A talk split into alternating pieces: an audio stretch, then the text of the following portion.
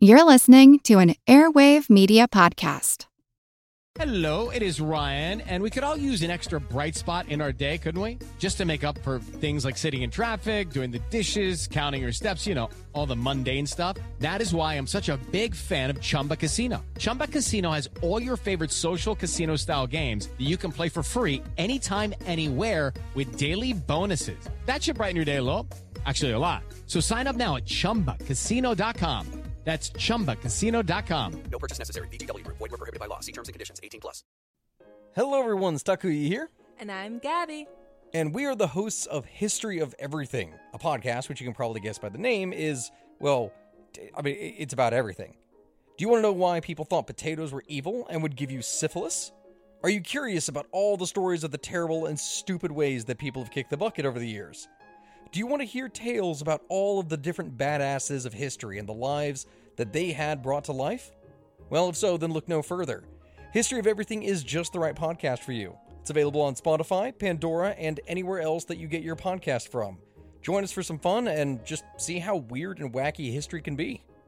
Hi, this is Jen, And Jenny from Ancient History Fangirl. And this is some of our all time favorite Celtic mythology episodes all in one place because we just couldn't choose one episode. We're on a hiatus this summer, taking a long deserved break. We wanted to share with you some of our favorite historical and, in this case, mythological rabbit holes while we take a few weeks to recharge, record new episodes, figure out what the fuck we're doing with our lives, and travel. These three episodes are some of what I consider to be our funnest. Is that a word? It is now Shakespeare.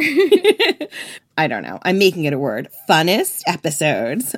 Well, okay, I'm going to admit the Morrigan is kind of serious, but The Hound of Ulster and The Pictish Beast are two of the weirdest, wildest, and in some places, silliest episodes we've ever recorded. Not counting You Don't Know Yule, because that isn't a place all by itself. I would say you don't know Yule is its own white rabbit hole, if you know what I mean. That's in a white rabbit all by itself. This past year has been a challenge. Times are getting more and more difficult. It's possible we're living in the darkest timeline, and because of that, we wanted to add some levity to your summer. So join us as we revisit our dear friend Cucullin. Hi, Cucullin. Hello. As we find out the best way to stop a rampaging berserker child, which is with boobs. Just whip him out, ladies. Whip him out. That will solve your problem. In ancient Ireland, maybe, not in the modern world. Keep them inside. Jen wants you to cloister those boobs. I don't think you should be t- showing children your boobs.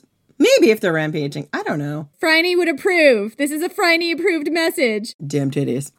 So, discover the love story of the Irish Achilles and Patroclus, which makes us cry and swoon and sob, and oh my god, I'm a mess now. I need to blow my nose, I die. And make time for the Morrigan, the Red Macha, the washerwoman at the ford, the battlefield goddess of sex and death, because she's got all the good stories to tell. And get ready to laugh and speculate along with us as we try to figure out what the heck the Pictish beast actually was. Was it a war elephant? Was it a water horse? Was it the Loch Ness monster? I think you know which creature I support Loch Ness Monster. We actually go into depth in our reasonings for what we think it is, and it's probably just a tad bit. Just put your tinfoil hat on. You will be well dressed for this episode. So, we will see you on September 22nd with a brand new season. Have a nice summer. In that sweet country, I'll rest my weapon.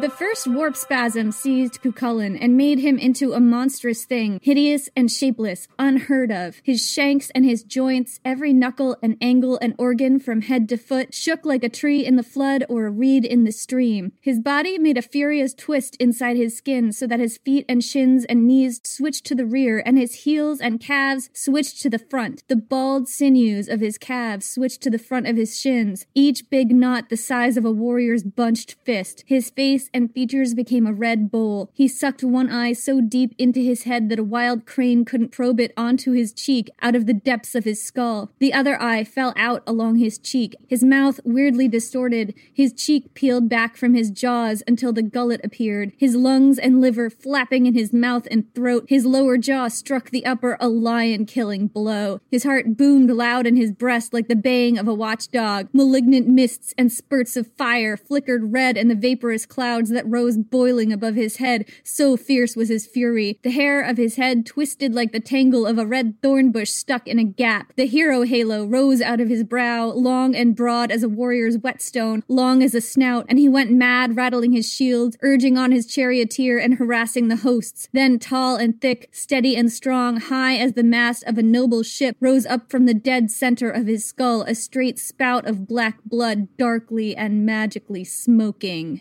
I'm Jenny Williamson. And I'm Jen McMenemy, and this is Ancient History Fangirl. So that quote is from the Thomas Kinsella translation of the Táin, or the Cattle Raid of Cooley from the Ulster Cycle. It's one of a series of about 80 folktales that are iconic to Ireland. So this episode, I don't know how to explain this episode, Jen. It's It's a mythology episode. It is. It's a mythology episode. We told the story of the first half of Caesar's life and career and then hit the part where Caesar goes to Gaul and then got kind of wrapped around the axle over how most of what we know about the Gallic Wars comes from Caesar's commentaries and the problems we had with telling the story from the point of view of the victor. So we decided to let the Gauls speak for themselves through indirect evidence, archaeology, other ancient writers who visited them as chroniclers and not conquerors, and myths and law codes that come down to us today from other Celtic societies. All of these sources are imperfect. The ancient chroniclers are outsiders, usually Greek and Roman, who bring their own prejudices to their writing. The archaeology tells us only an incomplete picture that's open to misinterpretation, and the myths we have are generally not from Gaul. They're from other places like Ireland or Scotland or Wales or England. And they were written down centuries after the Gallic Wars by Christian scribes. You're looking at stories that can't be reliably dated to a specific time or place of pre Romanized Gaul. They're a millennia after the fact, geographically distant, and sometimes viewed through a Christian lens. Even so, we look at this story, the cattle raid and the Ulster cycle, and we see a tantalizing glimmer of ancient Gaul. And that's why we wanted to tell this particular story to you. As we've said before, the story we're about to tell you is Irish mythology. It was written down for the first time, I think, around the 1100s AD by Irish Christian scribes in the Old Irish language. But it's most likely from a much older pre Christian oral tradition that existed in Ireland for a long time before that, maybe for centuries. The Ulster cycle is important to Irish and Celtic identity today. And like we said, it's very Irish. The place names are Irish, the language is Irish. Some characters are based on real people from ancient Irish history. We do not negate its Irishness, and we don't want to negate its Irishness. That is certainly not our intention. A story with a history as long as this one has will naturally gain meaning and grow in meaning to the people who tell it at all points in history, and those meanings are completely valid. So, why are we telling you an Irish story in an episode about the Gauls in the middle of the Julius Caesar arc? Why, Jenny? Says the red-headed, green-eyed girl named McMenemy, whose Irish clan also is named Cassane. we do have an Irish woman in our midst right now. Well, not really. You've got an American who has roots from Ireland, but I mean, the Irish would not consider me Irish. Yeah, so we've got someone with Irish ancestry in our midst. We go into that at length in the previous episode, but the thumbnail version is that woven throughout this story are signifiers, little clues and callbacks that remind us of things found in the archaeology of the Gauls and things ancient writers told us about them more than a thousand years before this story was written down. You can spot them if you know what to look for, which you will if you listen to the previous episode, and I will be pointing them out incessantly because that's what I will do.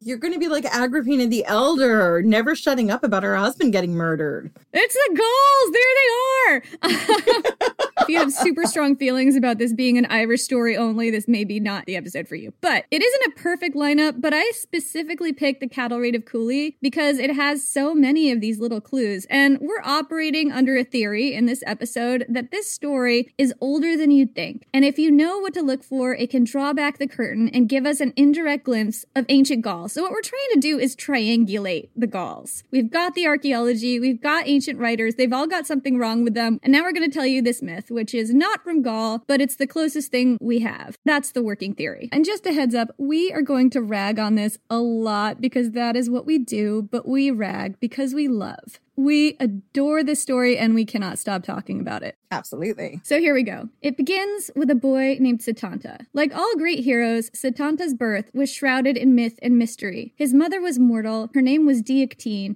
and just so you know, this is the story where we earnestly try to pronounce things in Old Irish, and I don't know how this is gonna go. We're gonna mispronounce things a lot. Yeah, we're doing our best. Um, we apologize if we get things wrong. I frequently can't pronounce things in English. I mean, frequently I can't pronounce my own surname. There's a lot of M's in there.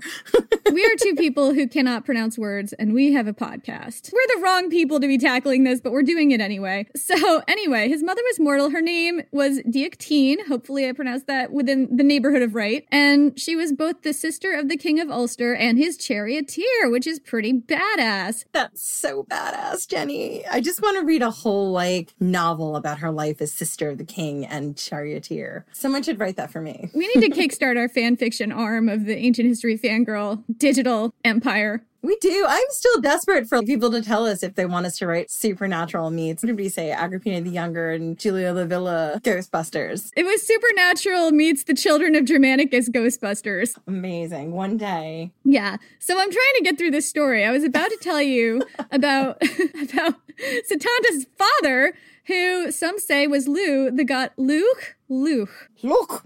Luke. I'm gonna really screw up those back of the throat consonants. It's coming. Some say his father was Lugh, the god of the sky. Lugh was an Irish Celtic god associated with a lot of different things skill at crafts and the arts, truth and the law, and there's a harvest festival named after him. But he's also called Lugh of the long arm, so named for his ability with the spear and sword. He was said to own an unstoppable blazing spear and a slingstone and a sword whose name translates to the Answerer, which I think is a great sword name. And also supposedly he invented chess. So those are some things about Satanta's dad. Amazing. I really love that sword name. I'm gonna name something the answer. It's gonna be like my next car or something. Anyway, Santanta was not raised by his real dad. He was fostered in a household of a number of people, one of them being Fergus, a guy who used to be king of Ulster, and we'll get to that in a second. Santanta's uncle, Conchobar, the current king of Ulster, fostered three times 50 boys, or 150 boys, who were the sons of lesser kings. These boys all played together on the plains of Emain Macha,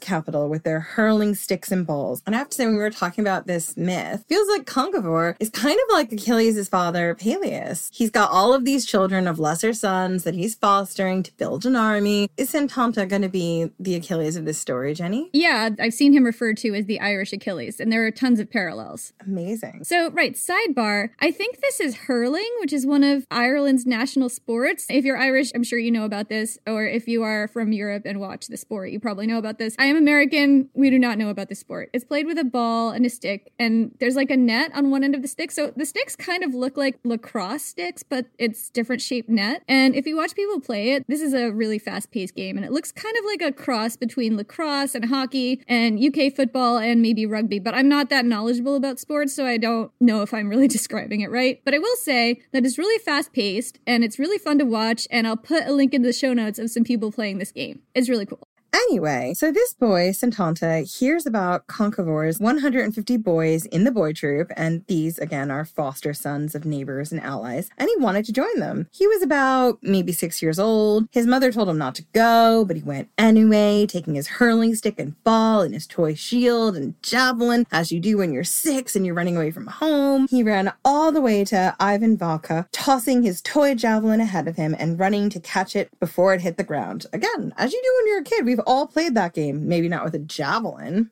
It would be really tough to catch it before it hits the ground, like throwing something far ahead of you and then catching it before it hits the ground. It's one of the early signs of his divine ancestry that he can just casually do that at the age of six. Yeah, I mean, I was thinking more you when you like practice with the softball and you like throw it up really high and then you run to catch it. Anyway, when Santanta came upon the boy troop playing outside King Conchobar's castle, he immediately ran to join them without first stopping to ask for their protection. This was custom for anyone new joining the boy troop, but Santanta didn't know that. Instead of observing the niceties, he plowed into the group like a little chaos demon because he's six and six year olds frequently are chaos demons. There, I've said it. the other boys were understandably offended. They shouted at him and flung their toy javelins at him, and he deflected them all with his toy shield. Next, they brought out their hurling sticks and hurled their balls at him, and they all bounced harmlessly off his chest. I mean, how big is his chest? He's six. I guess they're just pelting him with these balls and it just doesn't hurt. I guess, but he's six. He's tiny. Does anyone know in the hurling sport exactly how hard these balls are? Like, are we talking like an inflatable bladder kind of a ball or like a softball or like a, I don't know, a ball that is hard? A tennis ball or a cricket ball? What do you call it? The one with pool?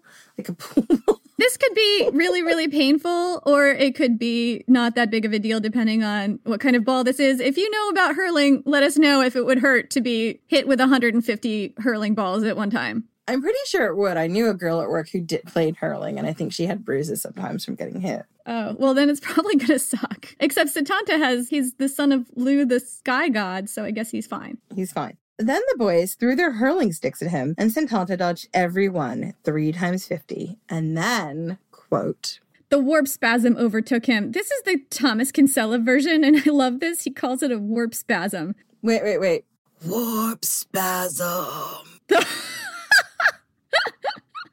Jen just went into a warp spasm. I can see it from here. it seemed, I'm describing the way I'm looking at Jen right now and I'm describing how she looks. It seemed each hair was hammered into her head so sharply that they shot upright. You could swear a fire speck tipped each hair. She squeezed one eye narrower than the eye of a needle. How are you doing that with your eyeball, Jen? She opened the other wider than the mouth of a goblet. She bared her jaws to the ear and peeled back her lips to the eye teeth till her gullet showed. The hero halo rose up from the crown of her head. Jen, whoa. Check out your hero halo.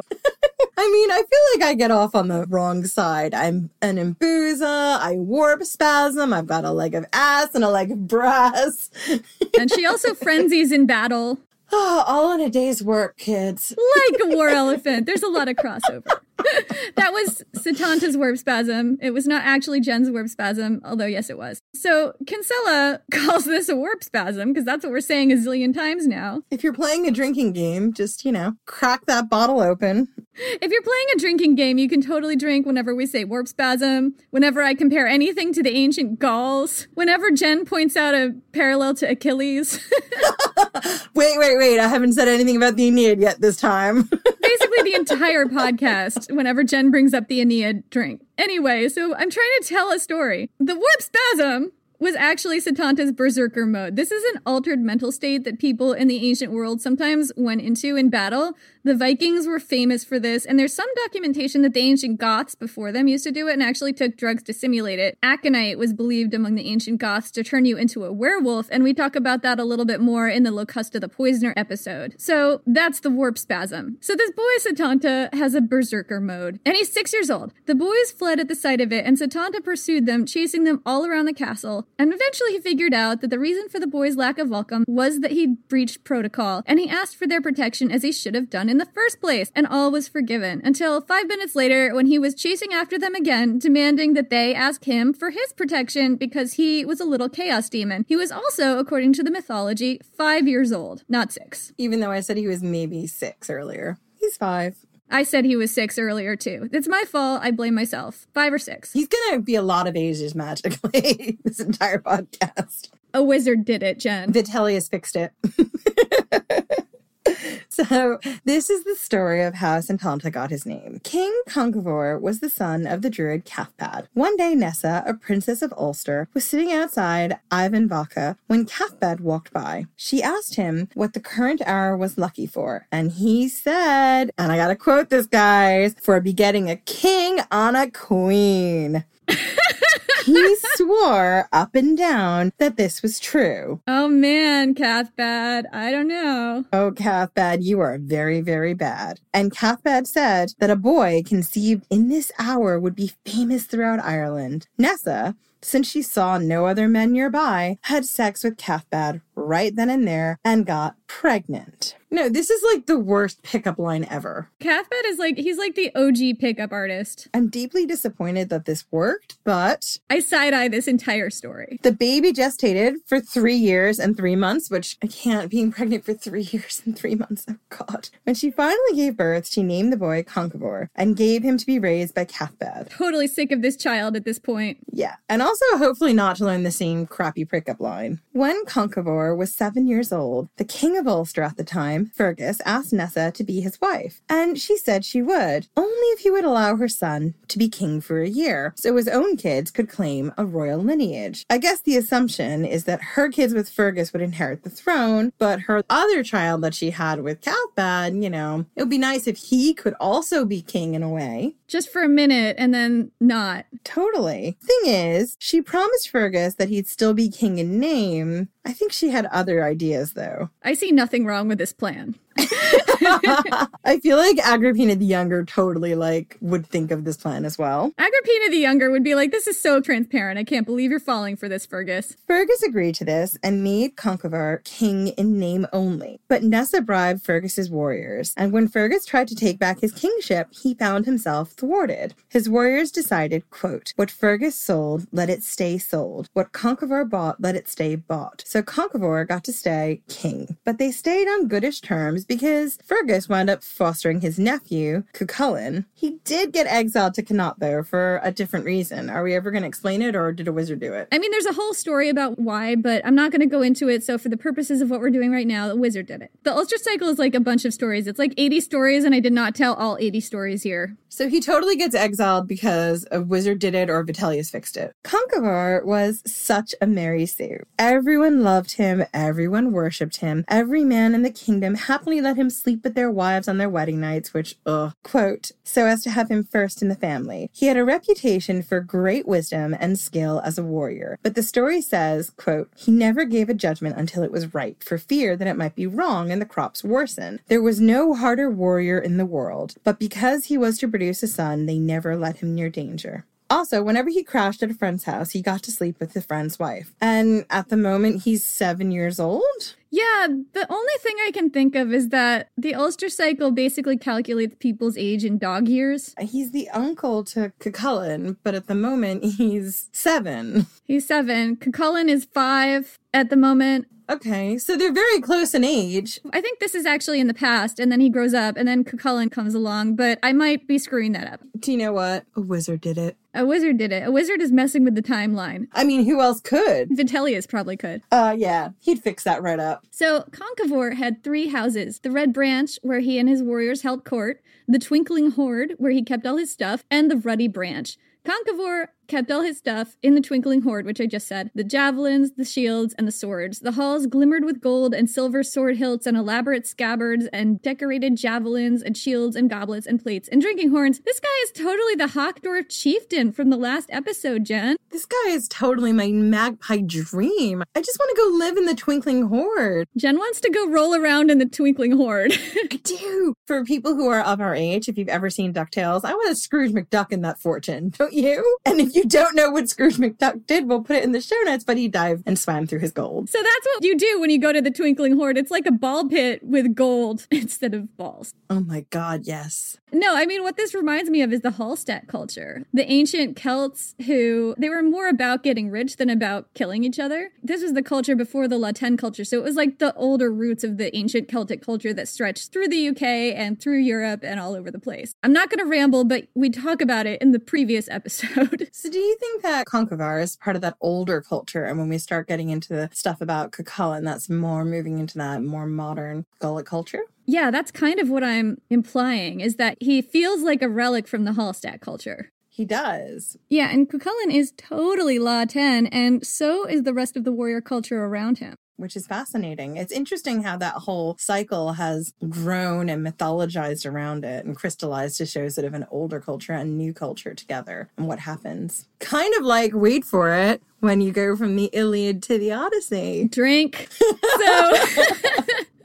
the ruddy branch, I did not tell you what's in the ruddy branch. That was where they kept the severed heads. As you do. As you do, because if you are from an ancient Celtic warrior culture, you're going to take some heads. It's what you do. One day, Conchobar was standing on the ramparts of his castle and noticed his nephew Satanta playing in the field with his boy troop. He was so impressed that he invited the boy to come with him to dinner that night at the home of his friend Cullen the Smith. Satanta turned him down. He was right in the middle of a game, but he promised to meet Conchobar there after the game was over. Now, Cullen the Smith had a massive watchdog who was feared throughout the land, and this dog, it was a really mean, not very nice dog who barked a lot, but it was also his pride and joy. And when Conchobar arrived at Cullen's house, Cullen asked him if he was expecting anyone else to come, and Conchobar, completely forgetting his conversation with Satanta, said, Nope, no one else coming over here, just me. And Cullen shut the gates to his compound, released his guard dog, and then they all got down to feasting. So eventually, Santanta finished his game and went to Cullen's house. He found the gate barred, and Cullen's hound was growling at him in a very ominous manner and clearly making doggy threats. Did not bring any doggy treats. No, he did not, which is where he went wrong to begin with. Santanta had no weapons, no sausages. All he had was his hurling ball and a stick. The dog leaped for his jugular because he's only doing his job. This kid is not supposed to be there. And Santanta didn't think, he just reacted, driving his hurling ball straight down the animal's throat. And I'm really sorry. I know there's a lot of animal lovers out there, and that is upsetting, and I should have given you a warning before that. Retroactive warning for animal cruelty. Sorry, Captain Tom. The dog died howling, and it was an awful death, and we're not going to get into that. Everyone in the household rushed outside to see what the matter was, expecting to find the dog had ripped out someone's throat. Because let's not forget, this was a very deadly trained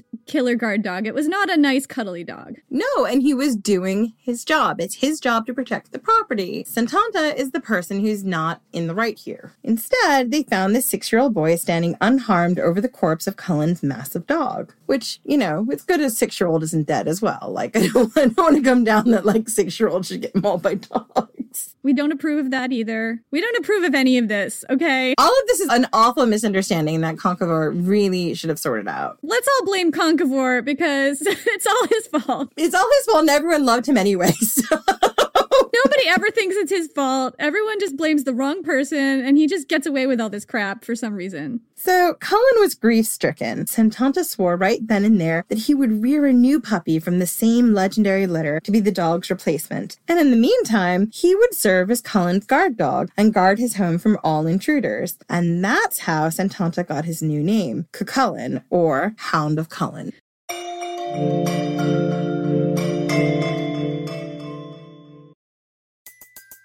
Everybody in your crew identifies as either Big Mac Burger, McNuggets, or McCrispy Sandwich.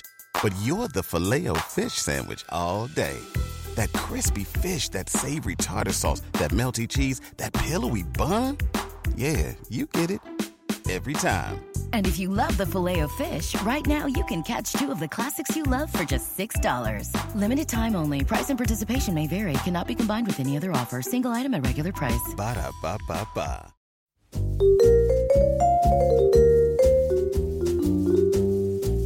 Have you ever wondered what really happened to Amelia Earhart or the lost colony of Roanoke? Do you ever find yourself scouring the internet for vicious Victorians and their murders by gaslight?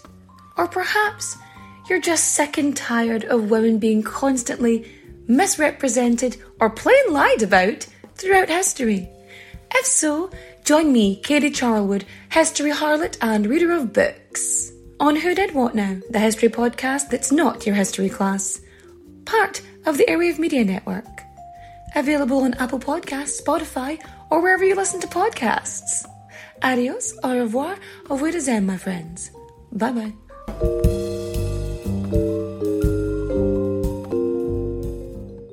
I'll be seeing you. One day, the boy, formerly known as Satanta, now known as Cucullin, overheard a boy ask the druid Cathbad what this day was lucky for. oh boy, it's getting it on, isn't it? It's getting lucky, Jen.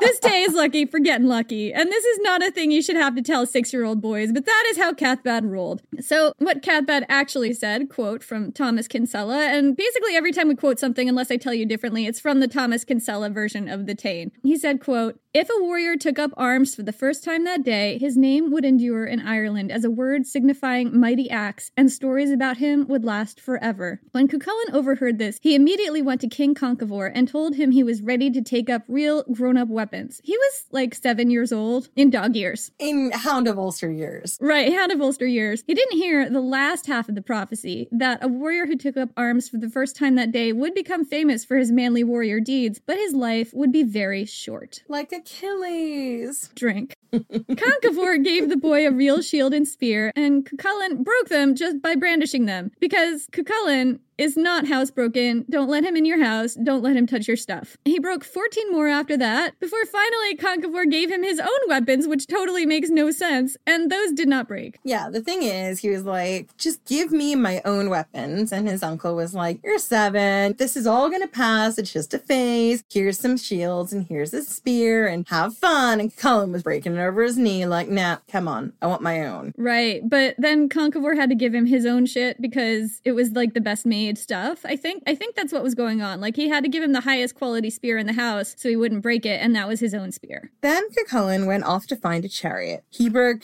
dozens of these, as you do, before Conchobar finally relented and lent him his own chariot along with his own charioteer. I mean, this just seems inadvisable. Don't let Cucullin borrow your stuff. I mean, the thing is, maybe just let him borrow your stuff from the beginning because if you try and lend him inferior quality stuff, he's going to break it and he's still going to get your stuff. I mean, I basically only own inferior quality stuff, so. Well, me too, except for like my shiny, shiny necklaces. Right. I, I just basically can't let Cucullin in my house. He's just not, he's not housebroken. And also, he has no respect for other people's things. I mean, I'm kind of like that with books. I basically tell people, like, I use books really hard and, like, read with them in the bathtub. Oh, wait, this is where we tell the funny story about how you ruined my book. Oh, right. Yeah. So I'm basically the book Cucullin. You are. Do not lend Jenny Williamson your books. If you lend her a book in good faith when you're on holiday together, she will bend it back, get stand in the pages, probably let the waves roll over it three times like they did in Pirate Burials. She'll just ruin your book. So if you want to lend Jenny a book, just decide in your head that you've given it to her and that's it. Or just don't lend me your books because you won't like me very much afterwards. I read books in the bathtub. I read them on the beach. I like take them all over. I drop them in a mud puddle and then read them some more once they dry out. Like I'm not precious about books. Yeah, you read in a way that makes it impossible for anyone to read the book after you. I don't I don't call it being precious. I call it like allowing other people to enjoy the book as well. I'm a full contact reader. yeah, you are. so Cucullin's been all kitted out and he's got his chariot and he rides off raring for a fight and of course he finds one. He ran into his warp spasm and slaughtered three brothers who'd boasted of killing more Ulstermen than were alive today. Then he turned his chariot around and raced like the wind back to Emain Macha. The watchers on the castle walls saw Cucullin bearing down on the castle in the grip of his warp spasm with three bloodied heads bouncing around the floor of his chariot, which I have questions like it says they were bouncing around on the floor, but like the speed at which they must have been bouncing up and they could see them and I don't know. I've got house, house, so many house. A wizard did it, Jen. Vitellius fixed it. It's fine. So fearsome did Cucullin look that the people of Emain Macha realized that they had to do something drastic. Otherwise, Cucullin, in his battle frenzy, might slaughter them all. And I guess the solution that they thought of to this is totally one that you would think of. Conchobar pointed at. I just can't. I'm, I'm having trouble with this paragraph. Fine. Jenny, just tell them what the solution was. The solution was boobs, okay? Conchobar pointed over the wall at Cucullin and cried, Naked women to him! And Naked woman to him! naked women! And that is. and all the naked women who just happened to be sitting around in the castle jumped up and ran down there and bared their boobs at him. And Mugain, Conchobar's wife, who had a nickname that meant having coarse like pubic hair, which is just great, led them and said, quote, These are the warriors you must contend with now. She meant her boobs. I mean, I bet they were pretty spectacular boobs. I bet they were the greatest. Cucullin was apparently so mortified that he hid his face, and a group of warriors seized him and dragged him inside and dunked him in a cauldron of cold water to cool him off. The cauldron cracked all around him, and he was dunked in a second cauldron, and it, quote, boiled with bubbles the size of fists. Only when he was dunked in a third cauldron of icy water did Cuchulainn come back to himself. And here you see a large magical cauldron motif that repeats in other Celtic myths and also repeats in Gallic iconography and like in the graves of ancient Gauls who had giant cauldrons, which we talked about in the last episode. So Gauls, drink. Can I also just say he's six? Is he seven at this point? Oh no, seven. Sorry, he's seven. And when he gets really frenzied, he breaks cauldrons with his boiling face. Don't let him in your house. Don't let him in your bathtub. If you've got boobs, just take him out. It's the only thing that can stop him, apparently. Here's the story of Cucullin and various women. Boobs. Boobs. they all have epic names, and we'll get to them. They all have epic names. They probably all had epic boobs, but this isn't about the boobs. It's about the relationships, Jen. You know, we're saying boobs a lot. If we were guys in a podcast saying boobs this much, it would not be acceptable. We're allowed to talk about boobs. I mean, how many boobs are in this conversation? At least four. Unless someone has more boobs than I know about. Anyway, moving on. Cuchulainn became the leader of Conchobar's in-group of Rage Warp Spasm He-Man Chariot Warriors. He became known for his warrior prowess and, of course, his famous Warp Spasms. and for striking down a hundred men in a single blow, and you know, stuff like that. Men wanted to be him, women wanted to sleep with him. Seriously, apparently all the women wanted to sleep with him, and no doubt some of the men did too. Because when he wasn't warp spasming, Cucullin was hot. what is that? Is that is the warp spasm voice? it is the warp spasm voice. I based this voice on Batman. Jen's warp spasm voice sounds suspiciously like Christian Bale. So Cucullin is often described as small in stature with gray eyes and dark hair and a kind of melancholy demeanor, dreamy. Kind of emo. He's also described as being beardless, and people in the stories are forever underestimating him because he looks like a beardless boy because he might be anything from 11 to 17, depending on which story we're talking about. He kind of peaks early. Well, he is a beardless boy. How old is he now? Like 10? I'm not sure, but it very much is Achilles. It's like he'll be dead quite young. there are some more interesting descriptions of him, though. Thomas Kinsella says his hair was, quote, smooth as though a cow had licked it. Hot. Is it? the thing is, Jen, he just had nice, well kept hair with cow spit. so this is Cucullin when he cleans up. Quote, You would think he had three distinct heads of hair, brown at the base, blood red in the middle, and a crown of golden yellow. This hair was settled strikingly into three coils on the cleft at the back of his head. Each long, loose flowing strand hung down in shining splendor over his shoulders, deep gold and beautiful and fine as a thread of gold. A hundred neat red gold curls shone darkly on his neck, and his head was covered with a hundred crimson threads matted with gems. He had four dimples in each cheek, yellow, green, crimson, and blue, and seven bright pupils, eye jewels, in each kingly eye. Each foot had seven toes, and each hand seven fingers, the nails with the grip of a hawk's claw or a griffin's clench. And here is a fun fact. So ancient writers from around maybe a thousand years before this story was written down, give or take, write about Celtic warriors putting lime in their hair to bleach and stiffen it. Diodorus in particular writes this about the Gauls, and we had this quote in the last episode, but I'm just going to give it to you again here because it's short. Diodorus tells us, quote, They're always washing their hair in lime water, and they pull it back from the forehead to the top of the head and back to the nape of the neck. The treatment of their hair makes it so heavy and coarse that it differs in no respect from the mane of horses. And this particular paragraph that describes Cuchulainn's multicolored hair and elsewhere when they talk about the warp spasm and how his hair stuck up, the thing about Cuchulainn's warp spasm, where his hair stands up on his head, could be specifically referring to the practice of stiffening one's hair with lime before battle. And there's actually an old meme that says Cuchulainn inspired this practice. And if that's the case, that means that this story must be really old indeed and a lot more widespread than you would think. Diodorus was writing between 90 and 30 BC. And also, another interesting thing here is that lime water doesn't just stiffen your hair, it bleaches it. So if you're continually bleaching your hair and it grows out, and I know this from experience because my hair is currently bleached blonde right now. And I also have tried to dye my hair blonde using drugstore dye and lemon water and stuff, and this has happened to me before. If you're continually bleaching your hair and it grows out, you may eventually wind up with dark roots and kind of a reddish or strawberry blonde middle, depending on how dark your hair was to start with, and blasted blonde tips. And this description of Cucullin's tricolored hair might come from that, although it's a little bit backwards in this description because I think it's lighter at the top. And I would say, like, I've got red hair, which is has a lot of different things in it. So if you're putting lime water into my hair, you're gonna get a ton of colors coming out. It'll be like a rainbow will come out, kind of like a red umber rainbow. So I could see how he'd have darker pieces and lighter pieces because depending on what colors were in the makeup of his hair, he could have quite a lot. But I have a real question about this and it's about the lime water. Are limes native to Ireland? I think it's not lime like the fruit, it's like the mineral lime. Oh, okay. So one day, Cuchulainn, with his amazing hair, was hanging out with all his warrior friends at Conchobar's Hall, drinking from a great giant cauldron, which could hold, quote, 100 measures of coal black drink, which I want to know what that drink is, probably blood, and practicing with their weapons. This harkens back to both the Lady of Vix and the Hochdorf chieftain who had massive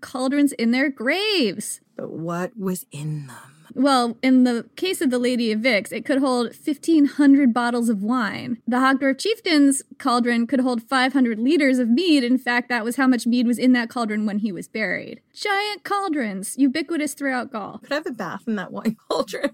Go into a warp spasm and I might have to stuff you in there just to get you to chill out. Don't tempt me, Jenny Williamson. Maybe that was an invitation. I don't know. That sounds like a fun Saturday. Anyway, lots of famous warriors were in attendance, but Cuchulainn outshone them all, and women were suddenly finding excuses to wander by. Because Cuchulainn was single, and he had a banging head clef, and he was totally, totally ready to mingle. The other warriors were getting uneasy that he might steal their wives or seduce their daughters, because, I mean, he's got a banging head. He's got the head cleft. He's got the very colorful dimples. Conchobar sent nine men into every province of Ireland looking for a wife for Cuchulainn. But Cuchulainn already had someone in mind, Emer, the daughter of Forgal the Cunning. And one day he hopped in his chariot with his fancy chariot driver and set out to woo her, as only a guy with a head cleft and magical rainbow hair can. He found her sitting in the grass outside her father's castle, studying embroidery with her foster sisters, because she was a very, very good person who did all of the things that the Christians who were telling the story would want girls at that time to do. And he and Emer struck up a conversation in riddles. And here's how it went. Quote Cucullin caught sight of the girl's breasts over the top of her dress. I see a sweet country, he said. I could rest my weapon there. No man will travel this country until he has killed a hundred men at every ford, from Skeeman Ford to the River Ailbine. In that sweet country, I'll rest my weapon. I die. No man will travel this country until he has done the feat of the salmon leap, carrying twice his weight in gold, and struck down three groups of nine men each with a single stroke, leaving the middle man of each nine unharmed. In that sweet country, I'll rest my weapon. No man will travel this country who hasn't gone sleepless from Samhain when the summer goes to its rest until Imbolc when the ewes are milked at spring's beginning.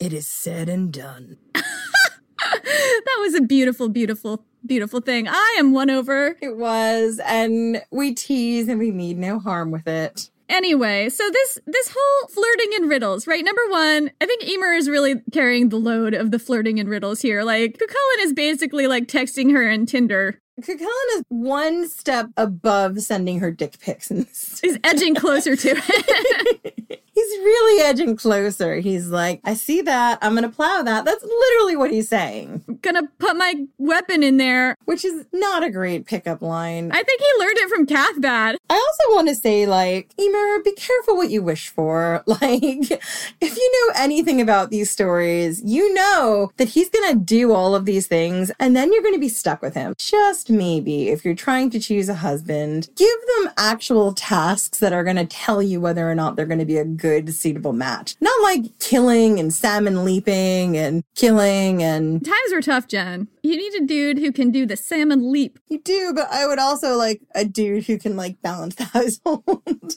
bills and not get us sold into debt in Rome. Doing the dishes, picking up his socks, occasionally vacuuming. These are the warrior feats of good partner material. Anyway, after that conversation, these two were wildly in love. That's how love works. I did my warp spasm voice. If you don't love me, I don't know what to tell you. I am smitten, Jen. As you should be. I'm just over here with hard eyes right now. It's all right, warp spasm voice. She doesn't mean to hurt your feelings. I'm not. I'm serious. I love you, warp spasm voice. anyway. Well, hurry up before I give your warp spasm voice some tasks and then live to regret it. Very true. But Emer's father disapproved of this match. Why? That's a shocker. I know. He wasn't thrilled that the seven year old who like went on a murdering spree and had to be stopped by boobs wants to court his daughter. Can't imagine why. I think he's like 11 at this point. I think he's aged up a little bit. I think he's aged up, but what I'm saying is the stories of the seven year old murderer haven't gone away. I mean, the fact that he was stopped by a bunch of boobs, not gonna live that down. Yeah, he's never going to live that down. So, Emer's father engineered to have Cuchulainn sent away to train with the warrior woman, Scáthach, or the shadowy one, in the hope that her training would be so rigorous that she might actually kill him. So, Cuchulainn leaped at this chance because it sounds like fun. And before he left, he and Emer vowed to remain pure for each other until they met again. So, Scáthach lived in Alba, which is in Scotland, in a vigorously defended stronghold on an island that was difficult to find because if you're going to be a warrior woman who trains other warriors, you better make it difficult for them to find you because that is part of the quest, man. Right. So I'm just going to give you a spoiler here. The super difficult Scottish island that was really hard to find was the Isle of Skye. I read somewhere that there, you actually sent me this link, Jen. There's some ruins that are identified to be Scáthach's stronghold in the Isle of Skye. And I did not go down that rabbit hole of figuring out what these ruins actually are, but I'll put a link in the show notes. Yeah, and if I ever get there, I'm going to take all the pictures. Yeah, and there was also a thing that I read somewhere. There's like a pile of things that I read somewhere that I cannot corroborate, but that sound really right. And one of those is that the Isle of Skye was actually named for. I don't know if that's true. Well, let's hope it was. And if it's not, we apologize. I might have made it up, but it sounds great. so, warriors who sought to train with her died just trying to get to her stronghold. But Cuchulainn found her island because it was the Isle of Skye, accessible only by way of an extremely irritating smackdown bridge. Kinsella tells us that, quote, no sooner did a person step onto one end, but the other end flew up at him and threw him on his back. Cuchulainn tried to cross the bridge three times and failed, and by this time his men were making fun of him. So our Cuchulainn went into his warp spasm and performed the hero salmon leap. The salmon leap! The salmon leap and jumped right onto the middle of the bridge and then leaped to the far end so fast that the bridge couldn't fly up and smack him down again. Cuchulainn ran up to Scáthach's fort and broke down the door. Scáthach sent her daughter, Uathach, down to see what all the commotion was about. Uathach saw Cucullin and immediately fell in love with him. I mean, he does have a magic head cleft. she welcomed him into the castle, feasting with him and flirting with him. And then the two started to play wrestle. And this turned into a sexual manner of play wrestling. And they were wrestling, right? On the floor of the living room like a couple of puppies as you do when you're with the Hound of Ulster. And as you can guess, Cuchulainn immediately broke his vow to Emer with the first woman he met. So Cuchulainn got a little bit too rough with the horseplay and he hurt her finger and she screamed, whereupon Scáthach's champion, who was Uathach's lover, because Mama's got needs, all right, rushed in to save her. Cuchulainn killed this man on the spot and cut off his head right then and there because that's what he does. And Uathach was not pleased, but Cuchulainn vowed to take on all the dead man's duties, including leading Scáthach's army. And I'm definitely sensing a pattern here. Yeah, it's totally a pattern. He just kills someone and takes their jobs. so after three days, Scáthach still refused to teach Cuchulainn. Can't imagine why. She's probably really just like, I would kick this guy out, but he's such a pain in the ass to kick out. I'm just hoping he'll go away if I ignore him. Uathach told him to go to the place where she was training her own sons and gave him very specific instructions, which Cuchulainn followed to the letter. He, quote, went up to Scáthach and stripped his sword and put the point to her heart and said, Death is hanging over you. I'll give you any three things, she said, if you can ask them in one breath. Cucullin asked for what Uathach had told him to ask for thorough training, a dowry for when he married, and a prediction of Fur's future. Did you say that in one breath? I think I did. Granted, your wish is granted. Scáthach agreed to train him, and while he stayed there, he slept with Uathach, and maybe also get it on with Scáthach because he might have been part Julio Claudian and just kept it all in the family. So Scáthach trained other men too, and one of those was a guy named Ferdiad, who was a warrior from Connaught, which was a neighboring country to Ulster, which is where Cucullin was from. And where Fergus got exiled too. Right, Fergus got exiled to Connaught. Anyway, so Connaught and Ulster are frequently at war, and Despite that, these two guys, Ferdiad and Cucullin, become very close, learning all the same moves, and they also became lovers. Aw, they're Achilles and Patroclus. Yes! Okay, drink, but yes, actually. I mean, because Patroclus kind of humanizes Achilles, and I think that Ferdiad plays that role with Cucullin a little bit too. Incidentally, ancient writers definitely do mention men sleeping with men in Celtic culture, and there's a quote from Diodorus who says, quote, Although their wives are comely, they have very little to do with them, but rage with lust in outlandish fashion for the embraces of males. It is their practice to sleep upon the ground on the skins of wild beasts and to tumble with a catamite on each side. And remember, a catamite is a male lover. This is definitely pretty homophobic, but it's still describing that this happens. And we apologize for that.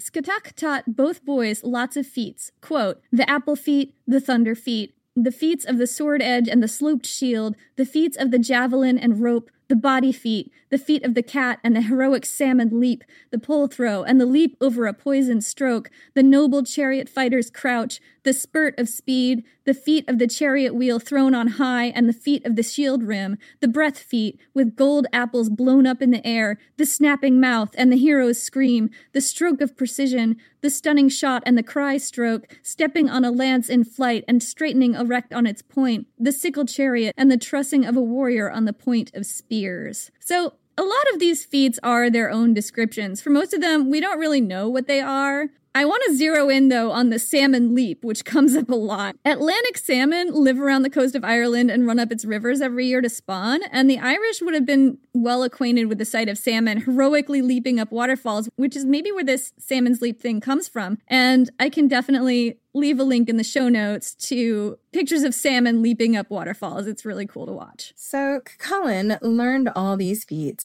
training with his lover and brother in arms, Ferdiad. I think he was also sleeping with both Uathach and Scáthach at the same time.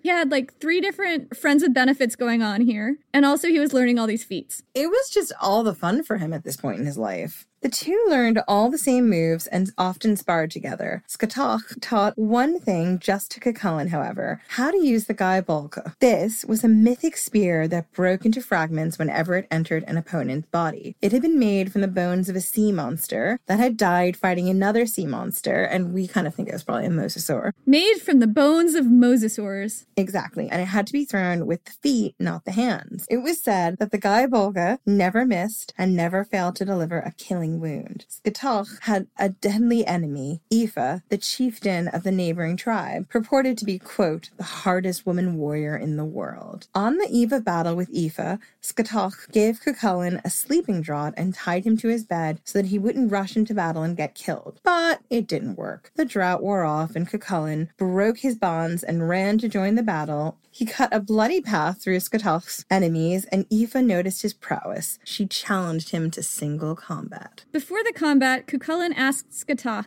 what Aoife valued most in the world. Three things, Scáthach said her horses, her chariot, and her charioteer. I mean, that girl knew where her priorities lay. So here is how the battle went down. Quote, Cucullin met and fought Aoife on the rope of feats. I have this picture of them fighting on a tightrope. Aoife smashed Cucullin's weapon. All she left him was a part of his sword no bigger than a fist. Look, oh look, Cucullin cried. Aoife's charioteer and her two horses and the chariot have all fallen into the valley. They are all dead. I mean, come on. Oh, Cucullin. This is so transparent. Aoife looked round and Cucullin leaped at her and took her on his back like a sack back. Seriously? Do better. Thank you, Jen. Do better. And brought her back to his own army and held a naked sword over her. Do it, Jen. Do the voice. Grant me three desires. What you can ask in one breath you may have, she said. My three desires are hostages for Scáthach and never attack her again. Your company tonight in your own fort and bear me a son. Okay, number one, that is four things. Number two, I did not do that in one breath.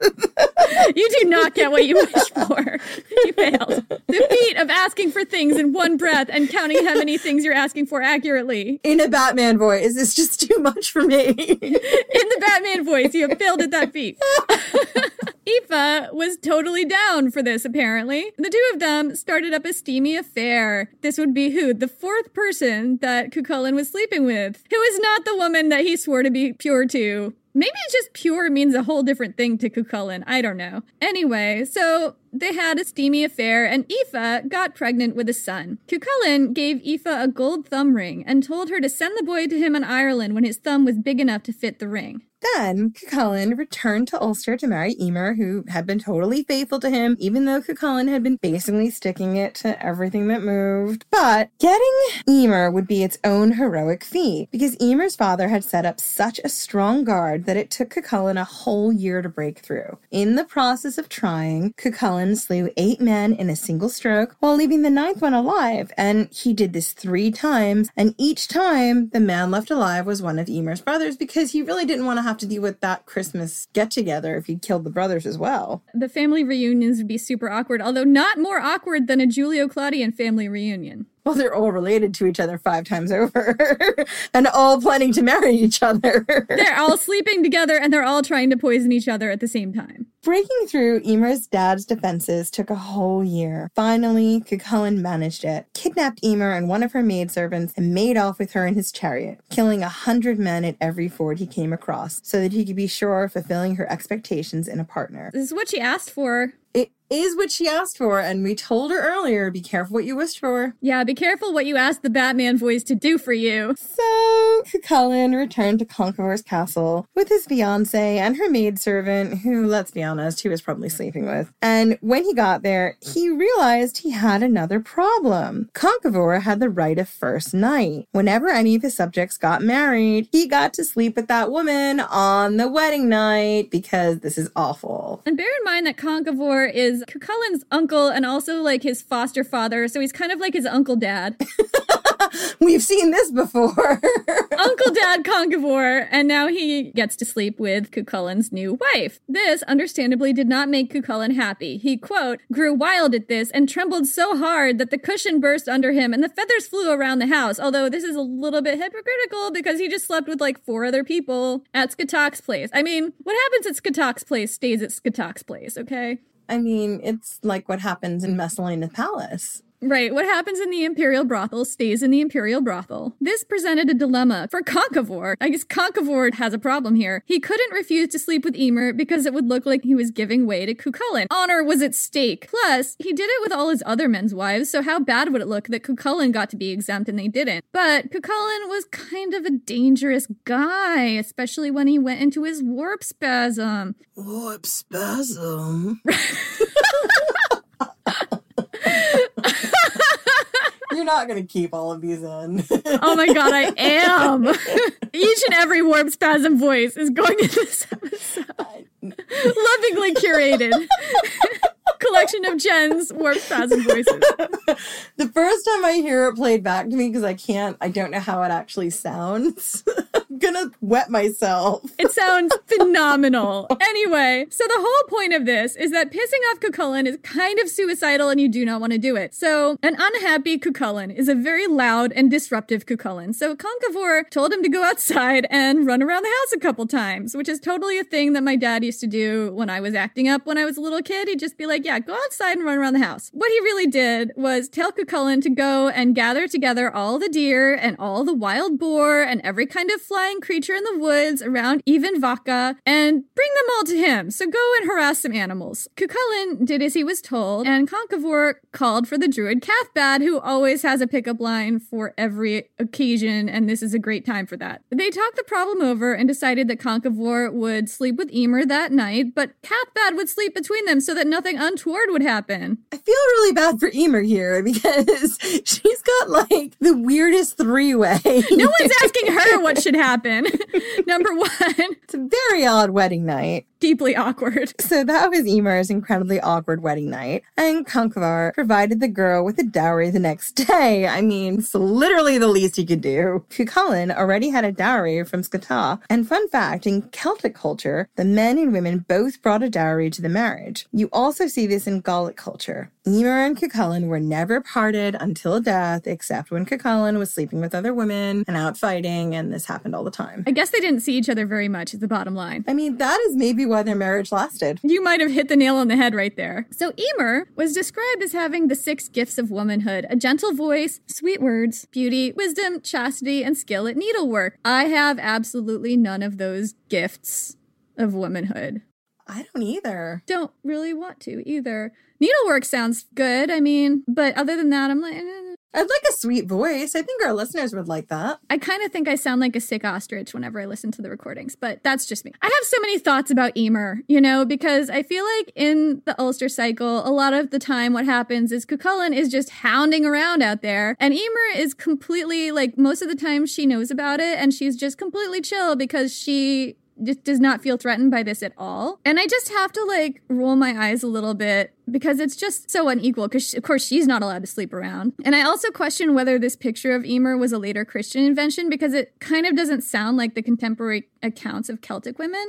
Well, it really doesn't, especially when you look at Cuchulainn's mother, who is his uncle's charioteer. His uncle dad's charioteer. Yeah, I mean, women have, it seems, and I, I don't know, and I could be wrong, but in the earlier part of this story, they had a lot more agency. And I think there is a Christian lens on it because things like needlework and chastity and sweet voice, that sounds a lot more like it was written in the 1100s and it was really giving her that Christian ideal. Yeah, there is one thing about, I kind of realized about Cuchulainn and Emer's relationship, though, is that Emer was supposed to be kind of brainy and smart. The riddle conversation, that's kind of part of it where they have this conversation and Emer is like really smart with her riddles and that is what makes Cullen fall for her. It's her brains. So she's kind of like Penelope then. Yeah, she is a little bit like Penelope and everyone who is doing the drinking game should drink as always, I mean, it wouldn't be this podcast. you don't see him doing this a lot in this particular story that I'm telling, but in the Ulster cycle, sometimes you see Cuchulainn doing stuff like he plays chess a lot, and his father Lugh was the god of chess and stuff. So he also has this brainy side. It's kind of cool that he likes her for her mind. Yeah, which is really sweet, actually. I kind of like the idea that he is quite strategic and brainy and not just killing things all the time. He's a complicated guy, okay, Jen? He's not just a warp spasming head cleft hottie. well, I like a complicated guy and I like his head cleft. Don't let the head cleft near you because all of a sudden you're just going to be like, take me now, Cucullin. Warp spasm. it's like all of a sudden he's nudging you with his head cleft and you're lost. I feel like this is your ghost pregnancy, not mine. I'm not getting ghost pregnant. I'm using protection around the head cleft. So there's a quote here from Diodorus, who naturally has a totally negative thing that he wants to tell you about women in Celtic society this time. He says, quote, they feel no concern for their proper dignity but prostitute to others without a qualm the flower of their bodies. Nor do they consider this a disgraceful thing to do, but rather when any of them is thus approached and refuses the favor offered him, this they consider an act of dishonor. He's obviously being a jerk about it, but the sense that we get here is of women who kind of get to do what they want sexually in a way that the ancient Romans do not. Queen Maeve, who we're going to meet later, maybe a more older and possibly more accurate representation of what pre Christian Celtic women might have been like. So Cuchulainn married Emer, and across the sea in Alba, Aoife heard the news. She realized that Cuchulainn, the dog that he was, must have known this girl while he'd been with her. He'd gone to his marriage still warm from her bed, and this enraged her, and she vowed revenge. But Aoife's revenge was a dish best served cold. She raised her son, Conla, in the proud warrior tradition, teaching him every trick Cuchulainn knew. Then she sent him to Scáthach to learn more, because I guess they mended all their bridges and were friends now. They have Cuchulainn in common, so there's that. Maybe they bonded over their polyamorous relationship with Cuchulainn and now they were all friends. When the boy had grown so that Cuchulainn's ring fit on his thumb, Aoife sent him to Ireland to find his father, but not before giving him three geasa, or sacred prohibitions. He could not give way to any man, he could never give his own name first, and he could never back down from a fight, even if he knew he'd lose. And I mean, Mom, that is a lot of pressure to put on your son. It is a lot of pressure. You're really stacking the decks against him. I thought we were supposed to be like making it easier for him, but no. No, we're not. What we're doing is using our child as a vehicle for vengeance, number one. And number two, this is a whole lot of policing your son's You're not allowed to give your own name first. They have to give their name first. Totally. Conla traveled to Ireland and landed on a beach near Emain Macha. A messenger from Conchobar found him and asked his name, and Conla refused to give it because he couldn't. Refusing to give your name to the king's messenger in a foreign land was a major breach of protocol, and breaches of protocol in this world were deadly insults, even if the offending person didn't know the protocol, because let's just stack those decks against him. When he heard the news that there was a boy on the beach who refused to give his name to the king's messenger, Conchobar was offended. The nerve! The nerve of this young man, refusing to give his name to the king. So he sent his best warriors down one by one to teach this kid a lesson. And Conla beat them all one by one. So finally, Conchobar hauled out the big guns and sent down Cuchulainn. Cuchulainn went down to this beach and he saw that the offending party was just a kid. And he said, Look, the only reason everyone here is being so hard on you is that you refuse to follow the protocol. Just not like Cuchulainn has ever done that himself. Give us your name and nobody has to get killed. And for Cuchulainn, this is being incredibly reasonable. This is that reasonable side of him. Emer has brought out the best in him. Yeah, because they're married now, and I think Emer is showing him another way. Conla felt a great urge to give this stranger his name. Still, he couldn't because of his Geasa, the magical prohibitions he couldn't break. So Conla explained about the Geasa. He wasn't allowed to give his name first. He asked Cuchulainn if he might not agree to back down from the fight instead. And of course, Cuchulainn couldn't do that. Honor was at stake. Honor was at stake. Thank you, Jen. His king's honor was at stake, and everyone was watching from the castle walls. If he backed down from a fight right now in front of everyone, he would never live it down. And so they fought. It was the hardest fight of Cuchulainn's life. This nameless boy knew every one of his tricks and saw his every move coming almost before he made it. It was kind of like magic. For perhaps the first time in his life, Cuchulainn thought he might lose. But then he Warp spasmed. and seized up his Gáe Bulga. The moment Conla saw Cuchulainn's Warp spasm. he realized that this must be his father, and he deliberately pulled his spear throw. But Cuchulainn did not pull his throw. He thrust his spear into the enemy's guts, disemboweling him. And Conla, standing with his guts around his feet, raised his hand to show his father the thumb ring he'd left with his mother all that time ago. Cuchulainn was struck with grief. He ran to his son and put his arms around him, carefully lowering him to the ground. Both of them wept and cursed Aoife, who'd set the whole thing up. And then Cuchulainn called to the heroes of the Red Branch to come down and give their names to his son. And they did, one by one, and Conla embraced each man before he died. Conchobar was worried that Cuchulainn's grief might drive him mad and that he'd turn on his own friends in a rage. To prevent that, the druid Cathbad cast a spell on Cuchulainn. If he wanted revenge, he should take it out on the waves in the strand. So for three days and three nights, Cuchulainn fought the waves until he fell down exhausted. It's just so heartbreaking. It just kind of shows the extremes that this honor bound warrior culture forced people to. Neither one of them could back down from a fight, and that put them both in a really bad situation. I have to say this though, like Conla, you had a piece of jewelry. Just flash up that thumb ring, man. Just be like, yo, can't give you my name, but I can show you my ring. Yeah, I definitely think that the timing was everything with the whole thumb ring situation. Could have changed the whole outcome, but no. But no, that's not how tragic stories work. I mean, there is a hole in that plot, and I'm just gonna go ahead and say that a wizard did it. Cathbad did it. Let's blame Cathbad.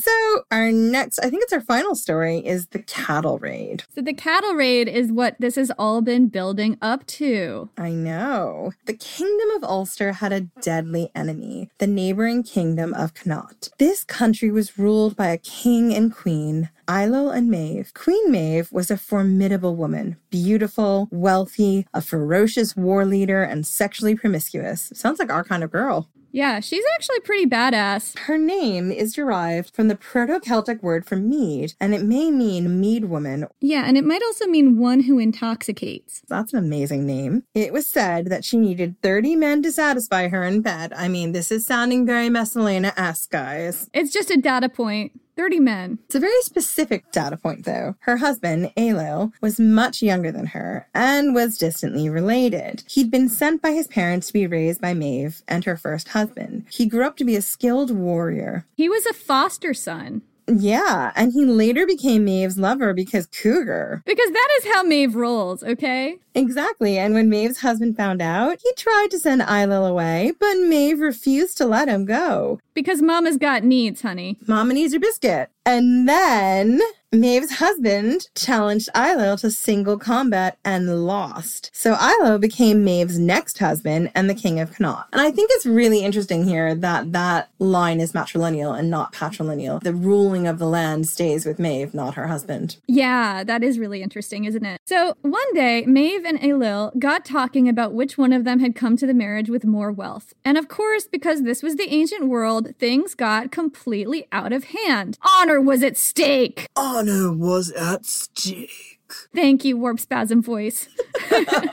Suddenly, each of them was pulling out all of their belongings, from their jewels and golden plates and precious stones, right down to the wash buckets. And it turned out that they were actually pretty much equal. Except for one thing. Ailill had a prize bull, and Maeve didn't. This bull, Finnebach by name, had actually once belonged to Maeve, but had refused to belong to a woman. So he'd wandered over to Ailill's herd because toxic masculinity, even among the livestock. Maeve sent messengers throughout the land to find a woke feminist prize bull to outshine her husband's red pill douchebag bull. As you bloody well do. Right, because thank you, I agree. It turned out the bull she wanted was an Ulster. It was owned by a man named Dair, who I'm probably mispronouncing, and Maeve sent messengers with this offer. All he had to do was loan the bull to her for a year. He didn't even have to give it to her, just loan it to her. And she'd pay him 50 yearling heifers, a chariot worth 21 bondmaids, which is super specific. I mean, how much is a bondmaid as a unit of currency? I don't know. And quote,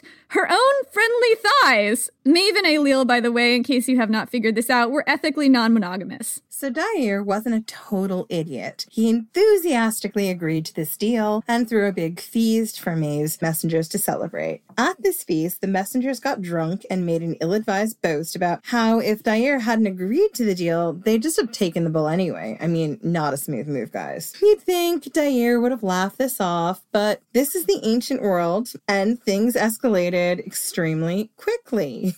Once again, honor was at stake. Honor was at stake.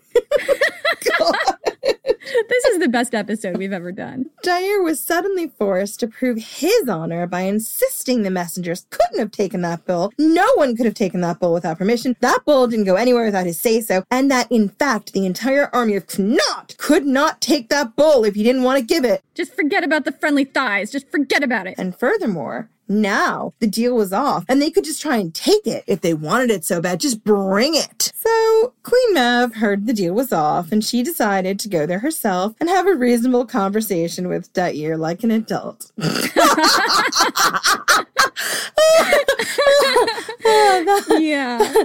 That's not what happened. It's not April Fool's yet, is it? anyway, she started assembling an army, guys. We're not done with this story yet. So Maeve called together all the named heroes in her land, including her seven sons, whose names were all Main and who were referred to as the Main. Don't ask questions, a wizard did it. And two people Cuchulainn knew well Ferdiad, his friend and lover from his time with Scáthach, and Fergus, his foster father who had been exiled to Connaught. And you could kind of see why Fergus would want to fight Conchobar, who just usurped his crown when he was seven and exiled exiled Fergus. But in the stories, Fergus seems remarkably chill about this, so I don't know. Maybe it's fine with him. Maybe he's enlightened, you know? So thousands of people assembled and they started advancing on Ulster. Ulster was home to many famous heroes who were more than capable of taking on this army. But as Maeve's army approached, an old curse put them all out of commission. Here's how it had happened. Ages ago, Vaka, the goddess of Emain Macha, married a mortal man named Krunuk. And one day, at a festival, Krunuk had a few too many. You know, he really liked that giant cauldron full of mead, and he boasted to the king of Ulster that his wife could outrace all of the king's chariots. The king laughed it off like a reasonable person and ordered another round of mead.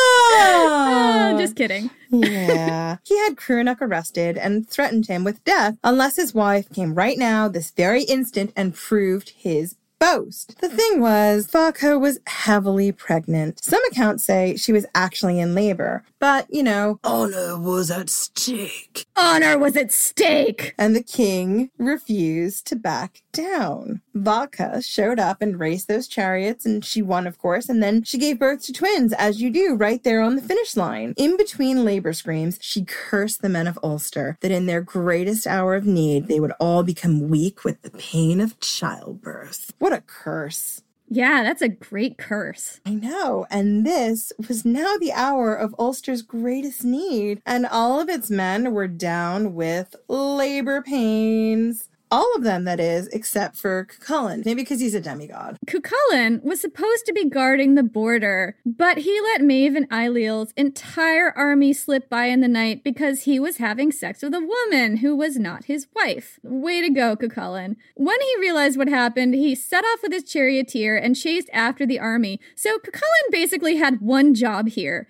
slow Maeve's army down so that Ulster's heroes would have time to recover from the labor pangs. He did it through psychological guerrilla warfare. Keeping himself hidden, Cuchulainn stalked Maeve's army, picking off her soldiers with his sling, and there are gory descriptions of people's heads randomly bursting and brains flying everywhere from Cuchulainn's sling stones. What Cuchulainn's doing is he's acting like a weaker army, harrowing a stronger one, right, Jen? Like he's staying in the shadows, he's picking them off. Anyone who separates themselves from the army to go and forage, he's terrorizing them and killing them so they can't even go forage. He's basically conducting a guerrilla war campaign. Yeah, and I wanted to just stop for a minute about slingstones, and I don't know if we've talked about it before or not. We probably have. We have talked about slingstones several times. They were really dangerous. They were so dangerous, and they were one of those things that before this podcast, I was like, eh, whatever, it's a little stone. They were like ancient world bullets. If you had a really skilled slinger from a certain distance, it would be like a bullet. Slings were extremely deadly, and if you had like a slinger corps in your army, it was one of the most dangerous sections of your army. If you're in a museum and you see sling bullets from like Greece or different regions that really specialized in this, they do look like bullets. I have to say it every single time because every single time I'm like, how did you not realize they were like ancient world bullets? So Cuchulainn's operating like a sharpshooter here and just picking people off. He's a sniper, just hanging out in the woods. He also used the honor bound, never back down warrior culture to his advantage. He isolated Maeve's named warriors and invoked the custom of single combat at river fords, which is a shallow place in the river where you cross, forcing them to stop and fight him. And he invariably won because he's Cuchulainn and left the heads on pikes for Maeve's army to find. He also left challenges for Maeve's army, like cutting down a massive oak tree in the path of the approaching army and carving a message in it that none should pass until someone from that army jumped that oak on his chariot on the first attempt, but not Ferdiad because he knew Ferdiad could do it. So sit down, Ferdiad, not you. You don't count. No, Ferdiad, you're not invited to this table. Go sit with the kid. Well, I mean, the cool thing about Ferdiad is that he keeps up with Cuchulainn a lot and he doesn't have like demigod status. He's just a regular human. I think he's got some magic armor or something, but he's not like half god.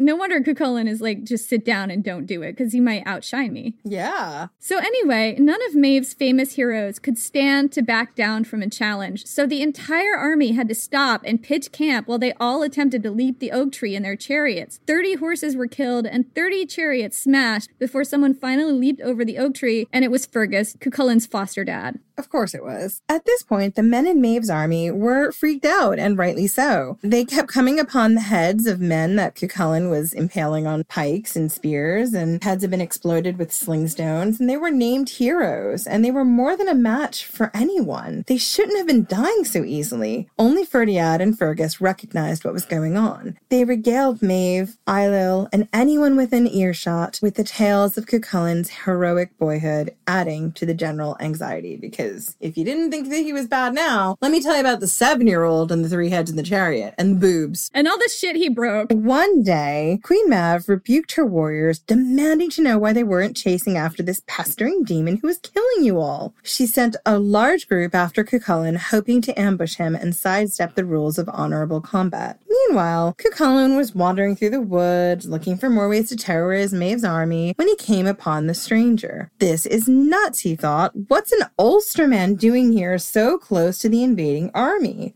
Yeah, for some reason he thought it was like someone from his side and not someone from Maeve's army. Maybe the guy was in an Ulsterman outfit. We don't know. Right. Maybe he was wearing the the Ulster outfit. What is that? I'm not sure, but I mean, that would actually make a lot of sense if he was scouting ahead for Maeve's army and trying to find out where Cuchulainn was. Of course, you'd put on the clothes that were native to that region. that makes total sense. I've solved it. It's okay. We don't need a wizard this time. We didn't need a wizard. Jen did it. I'm the wizard. But as Cuchulainn got closer, thinking maybe he'd warn the guy about this army over the ridge, the closer he got, the more he realized that this man was a charioteer from Maeve's army, and his master was nowhere to be seen. Quote, What are you doing here? I'm getting chariot shafts. We smashed our chariots chasing that wild deer Cuchulainn. Help me out, would ya? Would you rather cut the shafts or do the trimming? I'll do the trimming. And then, under the charioteer's eye, he stripped the holly shafts through his clutched fist, paring them clean, knot and bark. The charioteer freaked out. Who are you? Gah! Cuchulainn, said Cuchulainn, surprising no one. Seeing how freaked out the charioteer was, he said, I have no quarrel with charioteers. He then went and found the charioteer's master, killed that guy, cut off his head, and brandished it at the approaching army. Raw! Here's a head!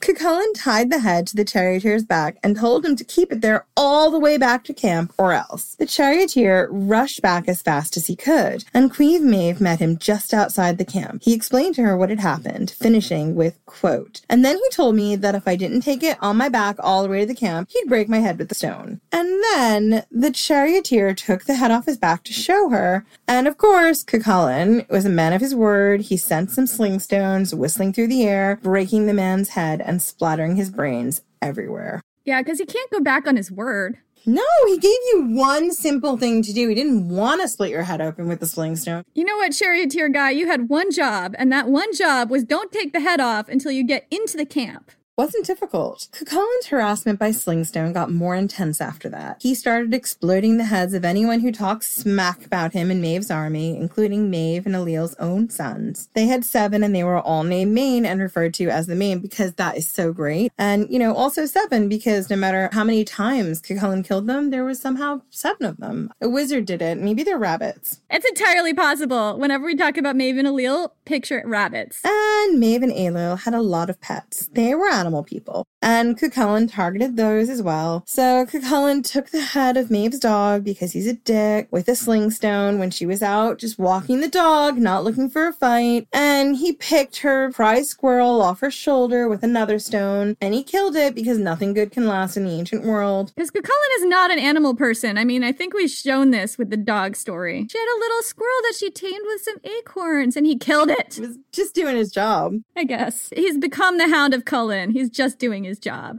And we've come full circle. So, meanwhile, Cuchulainn also started targeting Maeve herself with his sling stones, and it got so bad that she couldn't leave her tent except with a crowd of guards holding barrel shaped shields over her head. Cuchulainn even killed one of her maids by accident, thinking it was her. Maeve tried to restore her army's confidence, saying that Cuchulainn only had one body, he could be wounded just like anyone else, but she had nastier ways to get her own back like sending her army out to lay waste to the countryside, burning up crops and villages, and rounding up women, children, and cattle for food and slaves. She made sure that as long as Cuchulainn made her army sit still, the land suffered. But Maeve also had another problem. Cuchulainn had killed so many of her named heroes that they were now refusing to fight him at the fords. So she pulled out her secret weapon, her daughter Finnabair. The Welsh version of this name is actually Guinevere. Finnabair was exceptionally beautiful, completely untouchable because she was the daughter of the king and queen, and Maeve started offering her around. She offered the girl's hand in marriage to warrior after warrior to persuade them all to fight Cuchulainn, and there were a lot of takers. And this was, of course, reprehensible, but Maeve wasn't above doing this herself as well. It was how she'd kept Fergus, Cuchulainn's foster dad, loyal by carrying on a quote unquote secret affair with him. Actually, Ailill knew and approved of this affair up until a point. There's a whole thing where he gets super jealous later, but it's like way after the fact. And at the moment, he's like, yeah, it's fine. She's doing what she has to do.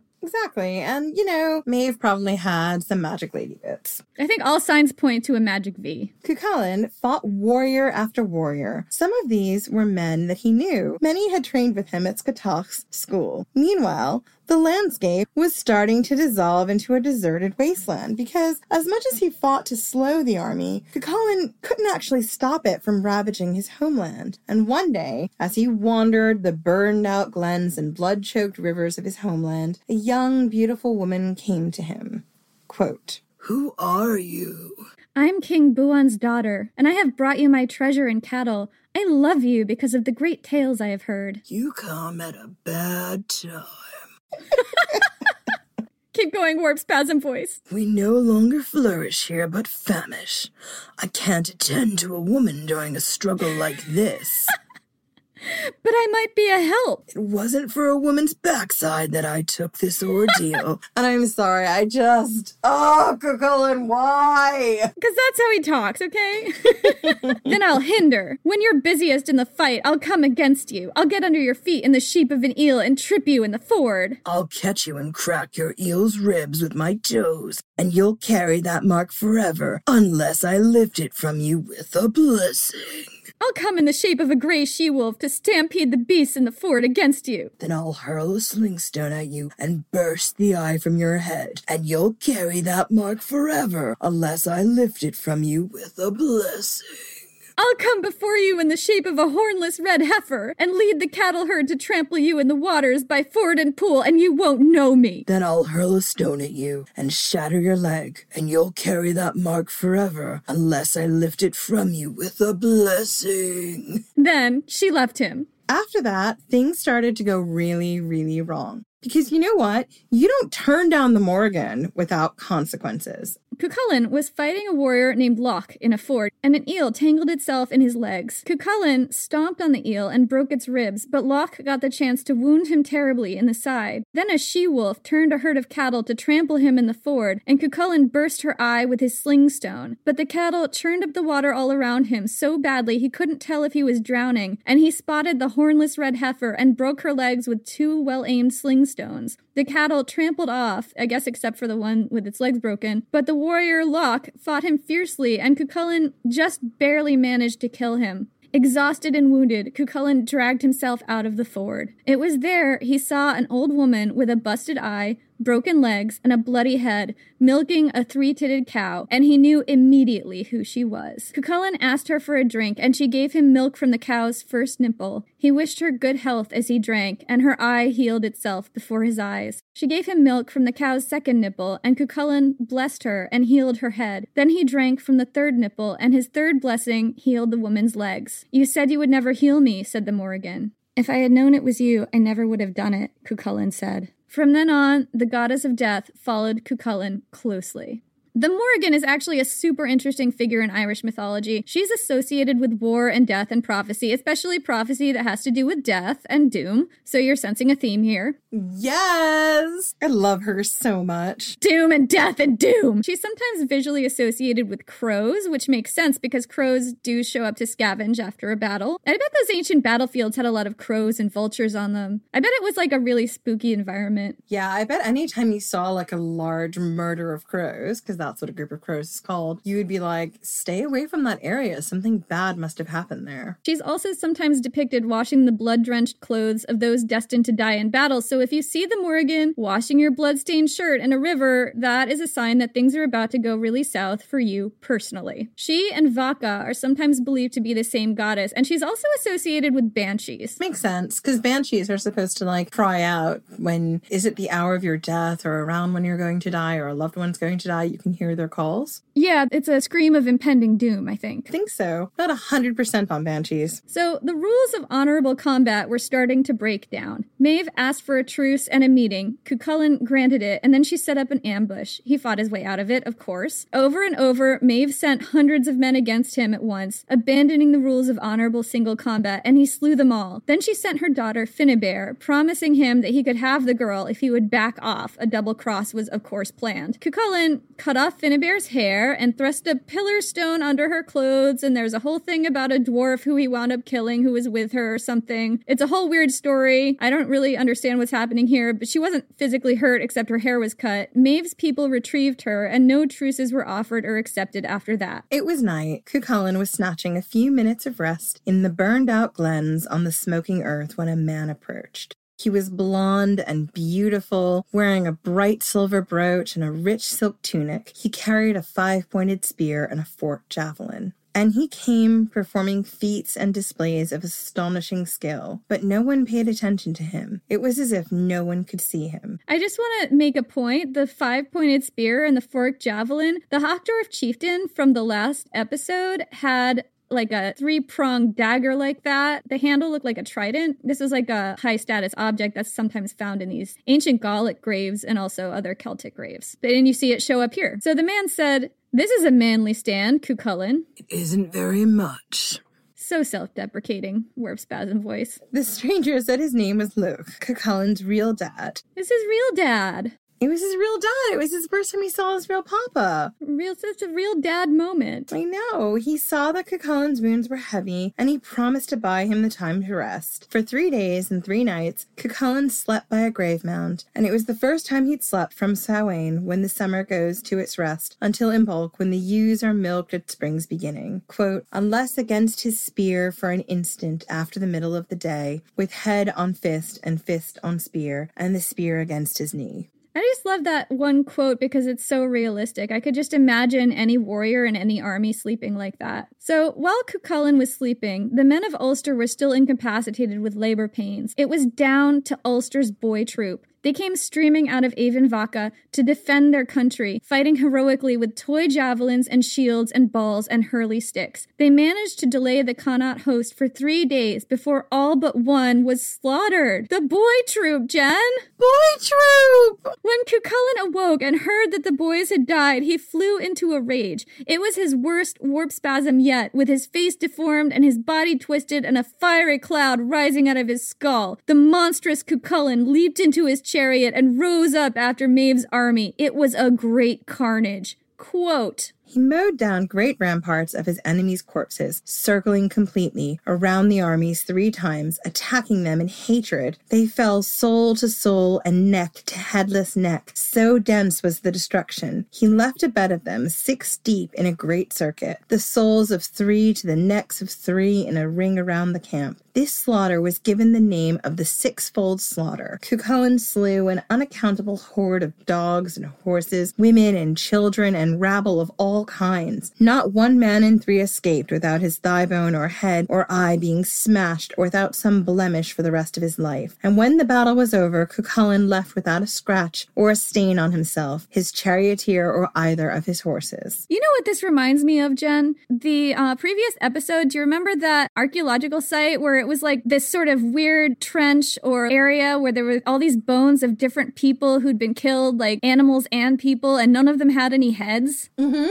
That's what this reminds me of. Go back and listen to that episode. Everything belongs to the brave. So Maeve started sending Cuchulainn's loved ones against him next. She sent Fergus, his foster father. He came unarmed. Cuchulainn said, You must be under strong protection, Fergus, to come against me with no sword in your scabbard. It would be all the same if I had a sword in it, Fergus said. I wouldn't use it on you. He asked Cuchulainn to yield to him. Cuchulainn said yes if Fergus would yield to him when he asked it. The men agreed, and Fergus went home safely. Then Maeve sent for Ferdiad, who did not want to fight Cuchulainn. Maeve sent bards and satirists to shame him for refusing. Shame, Ferdiad, shame! Still, Ferdiad refused. Finally, Finnabair got him drunk and seduced him in front of her parents. And that was apparently enough to do it. Maeve promised him Finnabair's hand if he would put Cuchulainn in the ground, and Ferdiad drunkenly agreed.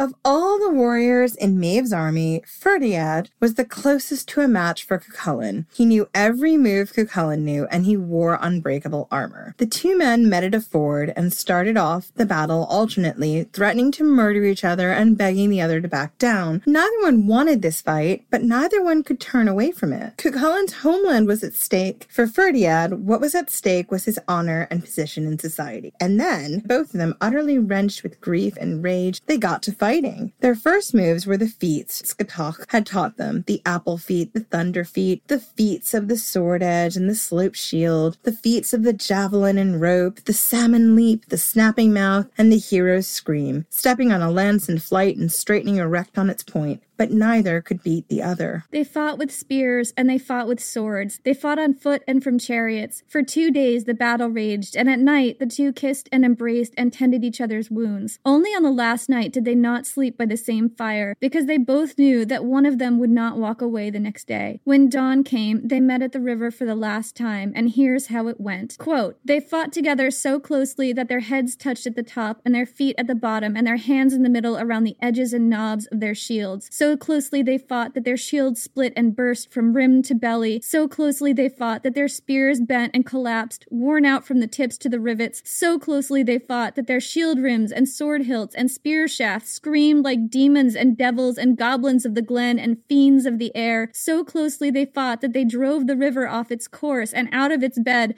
leaving a dry space in the middle of the ford big enough for the last royal burial ground of a king or queen. Not a drop of water on it, except what the two heroes heroes splashed there in their trampling. And finally, Ferdiad struck Cuchulainn a terrible blow. Blood gushed into the water. Cuchulainn's warp spasm overcame him, and his charioteer floated his secret weapon down the river toward him. The Gaibolga. Cuchulainn seized up his spear in his foot and hurled it at his friend and lover, killing him where he stood. Terribly wounded and overcome with grief, Cuchulainn carried Ferdiad out of the river and then fainted beside his body. And he would have just laid there, letting himself bleed out on the ground if his charioteer did not make him get up and escape. Only then, when Cuchulainn was near death and had killed the person in the army he cared the most about, did the men of Ulster rise from their labor pains to fight the last battle. Cuchulainn was so wounded that he sat most of it out. When he did rise again, it was only to confront his foster father, Fergus, at a strategic point in the battle, asking him to yield as he'd promised. Fergus did, pulling his whole army out, leaving May Maeve's army exposed. With all her named heroes dead, Maeve didn't have the strength to keep standing alone against the full army of Ulster, so she had to retreat as well. Maeve was guarding their retreat, fighting at a shield wall at the back of her army, when suddenly she got her period.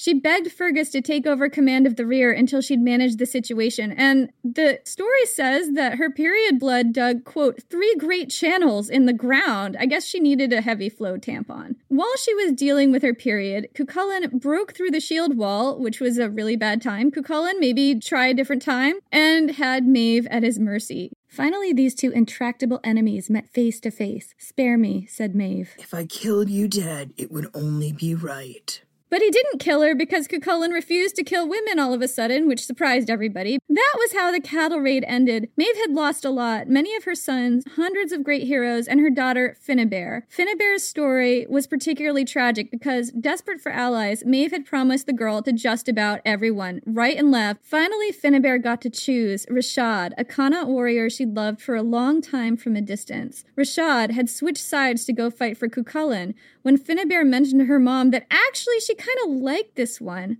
Maeve sent Finnabair to go have a tryst with him and persuade him to come back to their side. Finnabair slept with Rashad the first time she actually had sex with one of these men. When the news hit the other surviving men she'd been promised to, they did not take it well. Seven kings of Munster had all been promised Finnabair as a wife if they joined Maeve's army. The men all compared notes and found out that she'd been promised to all of them. They turned against Maeve and Ailill. A great battle was fought. Over 700 men died. When Finnabair heard that all these men had died on account of her, she died of shame. So that's how Maeve lost her daughter. She did, however, manage to get her hands on the bull she wanted. He took a mortal wound in battle with her husband's bull, who'd come with them in battle for no apparent reason, but he did. Her husband's bull also died of wounds it had sustained in the same battle. So in the end, neither one was richer than the other, which is the important thing, right, guys? Cuchulainn didn't die in the cattle raid of Cooley. When he did die, years later, due to some plotting by Maeve, he had himself tied to a standing stone, bleeding from mortal wounds so that he could continue to face his enemy on his feet. Only when the Morrigan perched on his shoulder did his enemies realize he was dead. The cattle raid of Cooley might be a mythic tale, but at the core of it is something real the way war debases people. As the meat grinder of this conflict churns on, both Cuchulainn and Maeve stoop lower and lower. Maeve to trickery, Cuchulainn to increasing brutality. The honor code breaks down. The hero is forced to turn his mythic strength against women, children, and people he loves in order to protect his homeland. Through Cuchulainn's story, we learn more about the Celts of Northern Ireland, but we can also just maybe catch a glimpse of the Gauls. It's not just possible, it's likely because so much of Cuchulainn's story is corroborated in the archaeology of ancient Gaul and the accounts of ancient Greek and Roman writers. So there's so much here, Jen. I mean, the head hunting. There's so much head hunting in Gallic archaeology and also in this story. Yeah, and the boasting and the storytelling. Yeah, the single combat and the stratified warrior culture. The chariots and the swords and weaponry. And the gold and the blink. Oh, such magpie want. I know. And the giant cauldrons filled with wine or mead and the drinking horns. Yeah, you saw that in the Hochdorf chieftain's grave. And the hero's portion. The hero's portion is a big one. Um, I don't think there was a hero's portion in this section, but we told a story about the hero's portion in the last episode. And definitely the raiding. I mean, because the cattle raid of Cooley is just a cattle raid blown up to epic proportions. Cuchulainn's story paints a picture of a world ruled by violence. It was a place where cattle raids could take on mythic proportions, where wars were fought over petty slights, and a rigid code of honor prevented anyone from backing down from a fight, even if they desperately wanted to. It was a world where the Morrigan stalked the battlefield, black winged and terrifying, a world where women and girls were often treated as chattel, but some seized their own power and even became leaders. Whatever else you might say about them, these people were epic. Imagine proud warrior queens leading armies into battle, towering warriors with lime stiffened hair coming home with their enemies' heads tied to their chariots. Imagine them challenging each other to single combat at the fords, fighting to the death over the hero's portion, and worshipping their gods in whispering oak groves led by the mystical druids. Imagine a society of valiant warrior poets, fierce fighting women, and even children prepared to defend their homes to the death with anything to hand, toy spears, and hurling sticks included. They existed. They were real. And it's this culture that Julius Caesar collided with headlong in 58 BC. We will tell you all about it in the next episode. That's it for this week. We'll see you in two weeks. You can find us on social on Twitter at Ancient Hist Fan, on Facebook and Instagram at Ancient History Fangirl. We're also on Patreon. We talked about this in the beginning of the episode, but it doesn't hurt to mention it again. One of the rewards you get when you join our Patreon at every level is that we shout out your name in the episode. Yeah, we do. Just FYI, if you signed up for our Patreon and it takes months to hear your name shouted out in an episode, that's because we do these way ahead of time. We do. We're recording this episode in January, and it will not reach your eardrums until March, if my maths are correct. It might be April. We have one person to shout out, and it's Megan Fisher Hulbert. Thank you so much for signing up to our Patreon and welcome. Welcome. We really appreciate your support, all of your messages, all of your financial support. It all helps us bring you this podcast and it lets us tell the stories that we love telling. And we're so incredibly grateful that you guys love to hear these stories too. Just makes it all worthwhile, doesn't it? It sure does. Thank you guys so much, and we will see you in two weeks.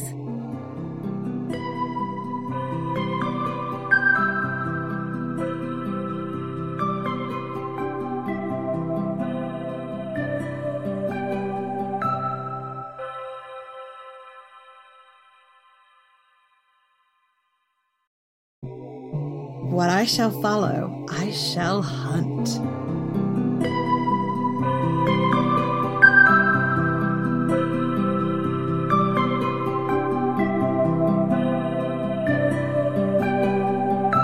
Heroes and kings arise. Now is the time to yoke valiant horses to gleaming chariots. Call your charioteers. Take up your iron tipped spears. Don your polished ring mail, gleaming steel in the red light of dawn. Raise to the sky your storied broadswords. Let the gods see how you shine. Now is the time for war. Arise to me, the blood zealous. Remember the deeds of your forefathers. Ride into battle with a song on your lips. Call your enemy to single combat. Remind them of their greatest shame and the heroic deeds of your forefathers. Speak loud your poetry, my favored ones. Make the hills ring and the earth itself rise up and answer. Arise to me, you druids. Recite the poetry that incites men to killing madness. Let the red mist roll over us all, coloring the dew on each blade of grass, overtaking friend and foe alike, until none can tell one from the other. This is the madness that feeds me, the only thing that can make me happy. Follow me, named men. Let your sword swing true, cleaving head from body. Let the heaps of Macha tower high. Let the blood soak the ground and turn the rivers crimson. Sing your paeans over the heads of your enemies. Tie them swinging to the necks of your horses. My favored ones, I stalk the battle among you. You will know me as the scald crow, as the wolf of doom, as the red heifer who tramples the enemy's cows into the enemy's ford. I will find them and break their battalions, drive them all into the sea. Wherever I go, I bring chaos and cacophony, the shrieking of horses, the clashing of metal, the red rain of madness, the clenched fist of fear. Open your lungs and breathe it all in. Victory will be yours, my favored ones. Welcome to my battlefield. I'm Jenny Williamson. And I'm red haired Macha. oh my god, you so are the red haired Macha. And this is Ancient History Fangirl. I take it back. I don't want to fuck with the Morrigan. I wouldn't. No. So, who is the Morrigan, Jen? Who is she? I don't think I can answer that question. I think I need you to give me a deep dive on who she is because, from what I know from when you were doing the research on this episode, blood, guts, war, chaos, lots of severed heads, all the severed heads, washing your entrails at the ford. I mean, the Morrigan is a goddess of war and chaos and so much more. And if you don't know about her, just strap in, get your favorite beverage, and here we Go, tell us, Jenny. So, the Morrigan is a Celtic goddess of war, but nothing about her is simple. She has many names and many faces. She shapeshifts. You may meet her on the battlefield as an old woman, or a beautiful young maiden, or an eel, cow, wolf, or crow. The Morrigan is all things at war with each other. Her names are multiple. Badb the Scald Crow, Red Haired Macha, Nemain of the Battle Fury, Fea the Deathly, Beneit, the Woman of Battle, Danu, mother of the gods. This is far from a complete list, and all of these goddesses are sometimes referred to as aspects of the Morrigan, other times as separate goddesses. The Morrigan is said to be a triple goddess in at least two separate triplicates Morrigan Badb Macha and Morrigan Nemain Fea. But first and foremost, the Morrigan was an Irish goddess, and to understand her, you have to understand the waters in which she swam, and those waters were epic. The waters were the ancient Irish battlefield, the chaos, the blood, the sex, the drama, the poetry, the severed heads, the cows, Jen, the cows. Cattle were very, very, very important in ancient Ireland. The most prevalent form of armed conflict in ancient Ireland was the cattle raid. And this was so important to Irish warfare that stories of cattle raids have their own genre in Irish literature, the Táin. We did an episode about the cattle raid of Cooley, and throughout it, we called it the Táin, which is not the correct pronunciation as far as I can tell. And there will be a lot of instances of me and Jen attempting to pronounce things in Irish in this episode and possibly to middling success. We're doing our absolute best. Sometimes my dyslexia just gets the better of me. yeah, so we apologize to anybody who happens to speak Irish and knows that we are mispronouncing these words. We're probably going to mispronounce some words. All right. So, in ancient times, Irish Celtic society was one in which small but organized war bands would periodically attack neighboring communities for many reasons to settle old scores, to get revenge for someone's death, because an old king died or a new king was just crowned, in revenge for a petty insult, to prove yourself in battle, or to assert dominance in your region.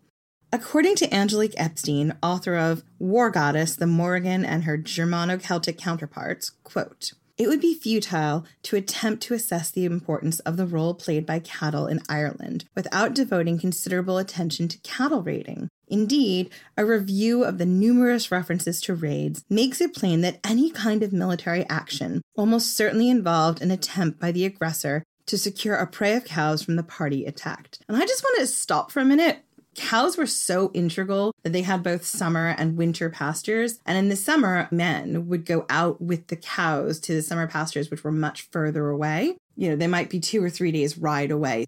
And then during the winter, your men of your village would bring the cows home. And what I found interesting about this and why I wanted to bring it up is I suspect that summer was probably the raiding season because animals had more freedom in the winter. There would be a much closer eye kept on them because they'd be in the pastures nearer to home. You might have your animals in your house with you. So, what you're telling me is that um, summertime is the raiding season. I just wanted to make the point that when cattle raiding was done, it was probably done away from your village. So the men would then have to come back into the village and be like, We got our cattle stolen. We need to avenge our cows and our honor. Honor was at stake and cows. That's probably true, Jen. I mean, that's probably what the cycle might have looked like. Oh yeah, you'd go out, you'd find your new pasture, you'd be all ready to have a good kick-ass summer, and then some asshole would steal a bunch and you'd be like, motherfucker. Yeah. So sometimes the act of raiding cattle actually played into the legal system because cattle in this world were a kind of currency. Epstein also tells us that in ancient and even medieval Ireland, if one party owed something to another party, the one who was owed could go impound the owing party's cattle to force him to participate in an arbitration process. And if he refused, he forfeited his cattle. So, what you're telling me is if I owe you money, then you could come into my field, see my favorite cow, you could put an ancient world boot on it and take it away from me. I could boot your cattle. Right. You're not allowed to boot my cattle. The law says that I can just boot your cattle if I think you owe me something and you don't want to pay me, Jen. This is war. I am not going through arbitration. We are going to war. That is my favorite cow. She's got a boot on her now, and we're going to war. Unless you want to arbitrate. The time for talking was before you put a boot on my cow. And this is the cycle of violence that we're all stuck in now in ancient Ireland. So, Cattle were also given as tribute, kind of like a tax that a less powerful community would pay to a more powerful one, as a sign of allegiance or submission. But those allegiances constantly shifted, and lower ranked tribes would occasionally test their boundaries. If the stronger community felt the weaker one wasn't paying enough or wanted to exert control over their followers, they might lead a cattle raid against their own allies. But perhaps the most common reason for leading a cattle raid was building your own prestige honor. honor was at stake. Honor was to be had. That's right. Epstein also tells us of something called a king's raid, in which a recently elected king would lead a raid on his people's ancestral enemies to celebrate his kingship, demonstrate his qualification for the role, and build up his heroic legend. Epstein tells us that evidence of this tradition dates all the way back to 628 AD. In fact, Epstein cites the Fitness of Names, a medieval document citing the meanings and significance of various Irish names. Quote, this was the custom of the Ulstermen. Each young man of theirs who first took up arms would enter the province of Connaught on a foray for cattle or to seek to slay a human being. I mean, what does this remind you of, Jen? This is definitely the cattle raid of Cooley. Yeah, but I also think this reminds me of a really specific incident in the cattle raid of Cooley, which was the stories of Cuchulainn's coming of age and his boyhood feats. And you remember when he gets his first chariot from his uncle dad? Cuchulainn just rides off into a neighboring community and kills a bunch of people. He does. He has their heads bouncing in his chariot as he's riding back, full warp spasm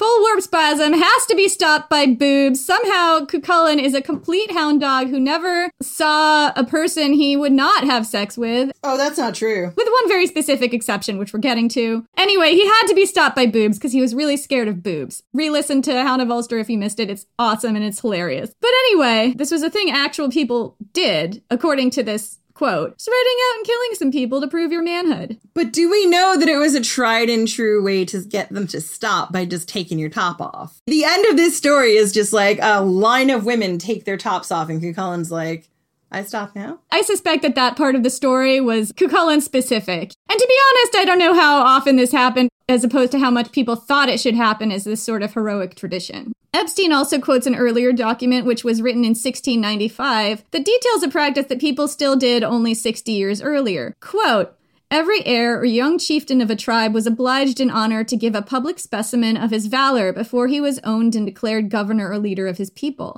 The chieftain was usually attended with a retinue of young men of quality who had not beforehand given any proof of their valor. It was usual for the captain to lead them to make a desperate incursion upon some neighbor or other that they were in feud with, and they were obliged to bring by open force the cattle they found in the lands they attacked, or to die in the attempt. So they're just going out and booting other people's cattle outside of the law. Look, they are the law. Right. There's no other law here. Let's be real. It's just the man with the cattle boot makes the rules. Might makes right, you know? Once they'd successfully done this, the new chieftain was deemed a worthy leader and everyone would follow him without question. So that's one element of war among the ancient Irish. Small groups of people raiding cattle for their own particular prestige and to assert dominance over their neighbors. But what was it like to go on a cattle raid? One thing we can assume is that it was very, very noisy. Lots of Roman chroniclers give us great sensory details about what Celtic war was like. Here's Polybius writing in the hundreds BC. Quote, there were countless trumpeters and hornblowers, and since the whole army was shouting its war cries at the same time, there was such a confused sound that the noise seemed to come not only from the trumpeters and the soldiers, but also from the countryside, which was joining in the echo. And here's Livy describing Celtic warriors around 27 to 9 BC. Quote, their tall stature, their long red hair, their huge shields, their extraordinarily long swords, still more, their songs as they enter into battle, their war whoops and dances, and the horrible clash of arms as they shake their shields in the way their fathers did before them. All these things are intended to terrify and appall.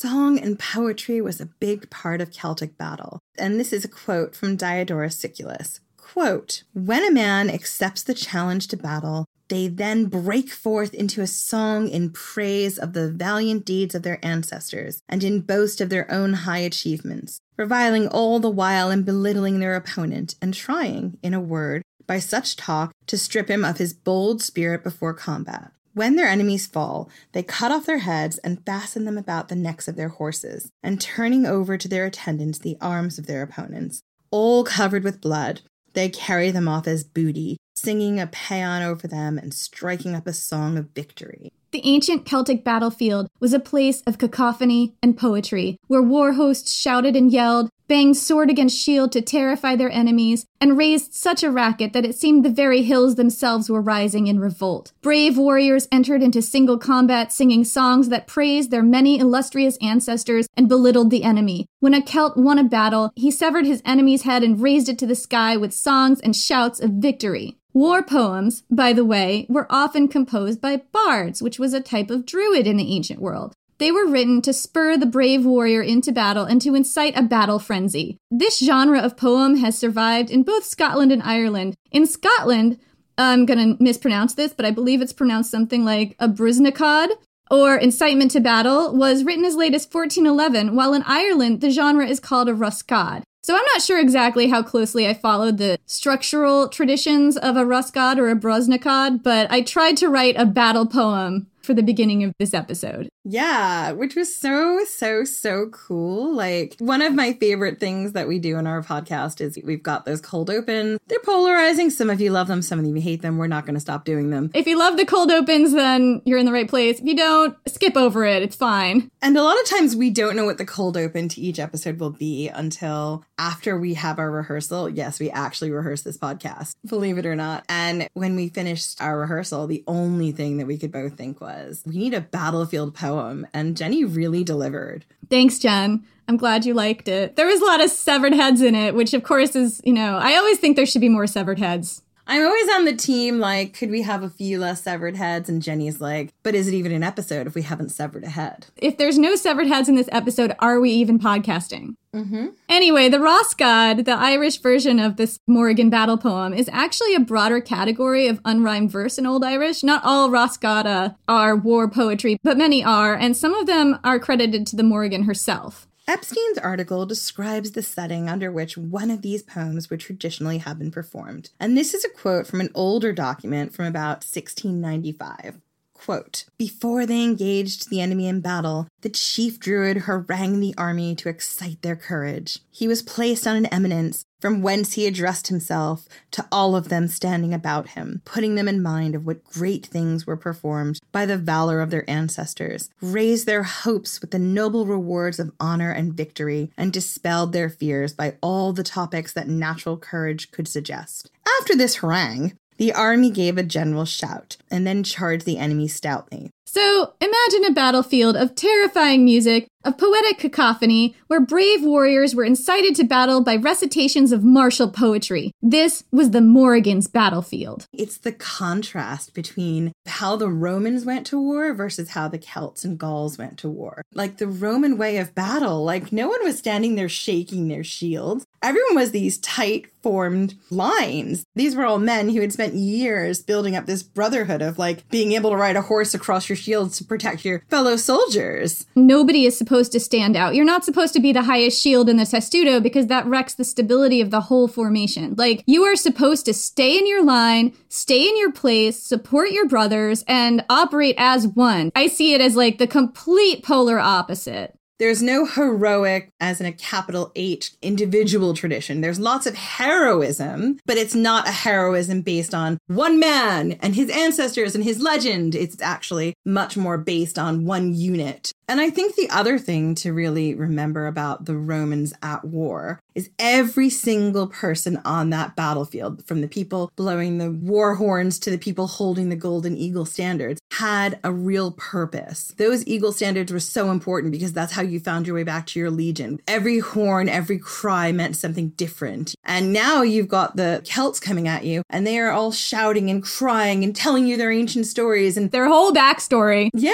That noise and cacophony cacophony is so destabilizing to people who use every single aspect of their noise that they produce on the battlefield. They all meant something different. They meant this legion attack, that legion advance, this one fall back. Now you're surrounded by people who are just clashing their shields and shouting and singing poetry at you, and you're like, and playing, you know, their own horns, which means something totally different. These descriptions of the Celtic battlefield come from Romans, to whom this would have been a very chaotic clash, but it might have been that every sound played through a carnyx had a meaning. And the Romans just didn't understand it, but they experienced it all as this terrifying cacophony. Oh, yeah. Anyway, so the Morrigan was a goddess of war. Her holy place was the point of a sword, but she wasn't necessarily a goddess who fought with a sword. And she wasn't necessarily a strategy god like Athena, although there are instances where she is kind of strategic. We're going to get to that too. Instead, she was believed to embody the chaotic qualities of war confusion, cacophony, and battle poetry. She incited men to battle by reciting ferocious martial poetry.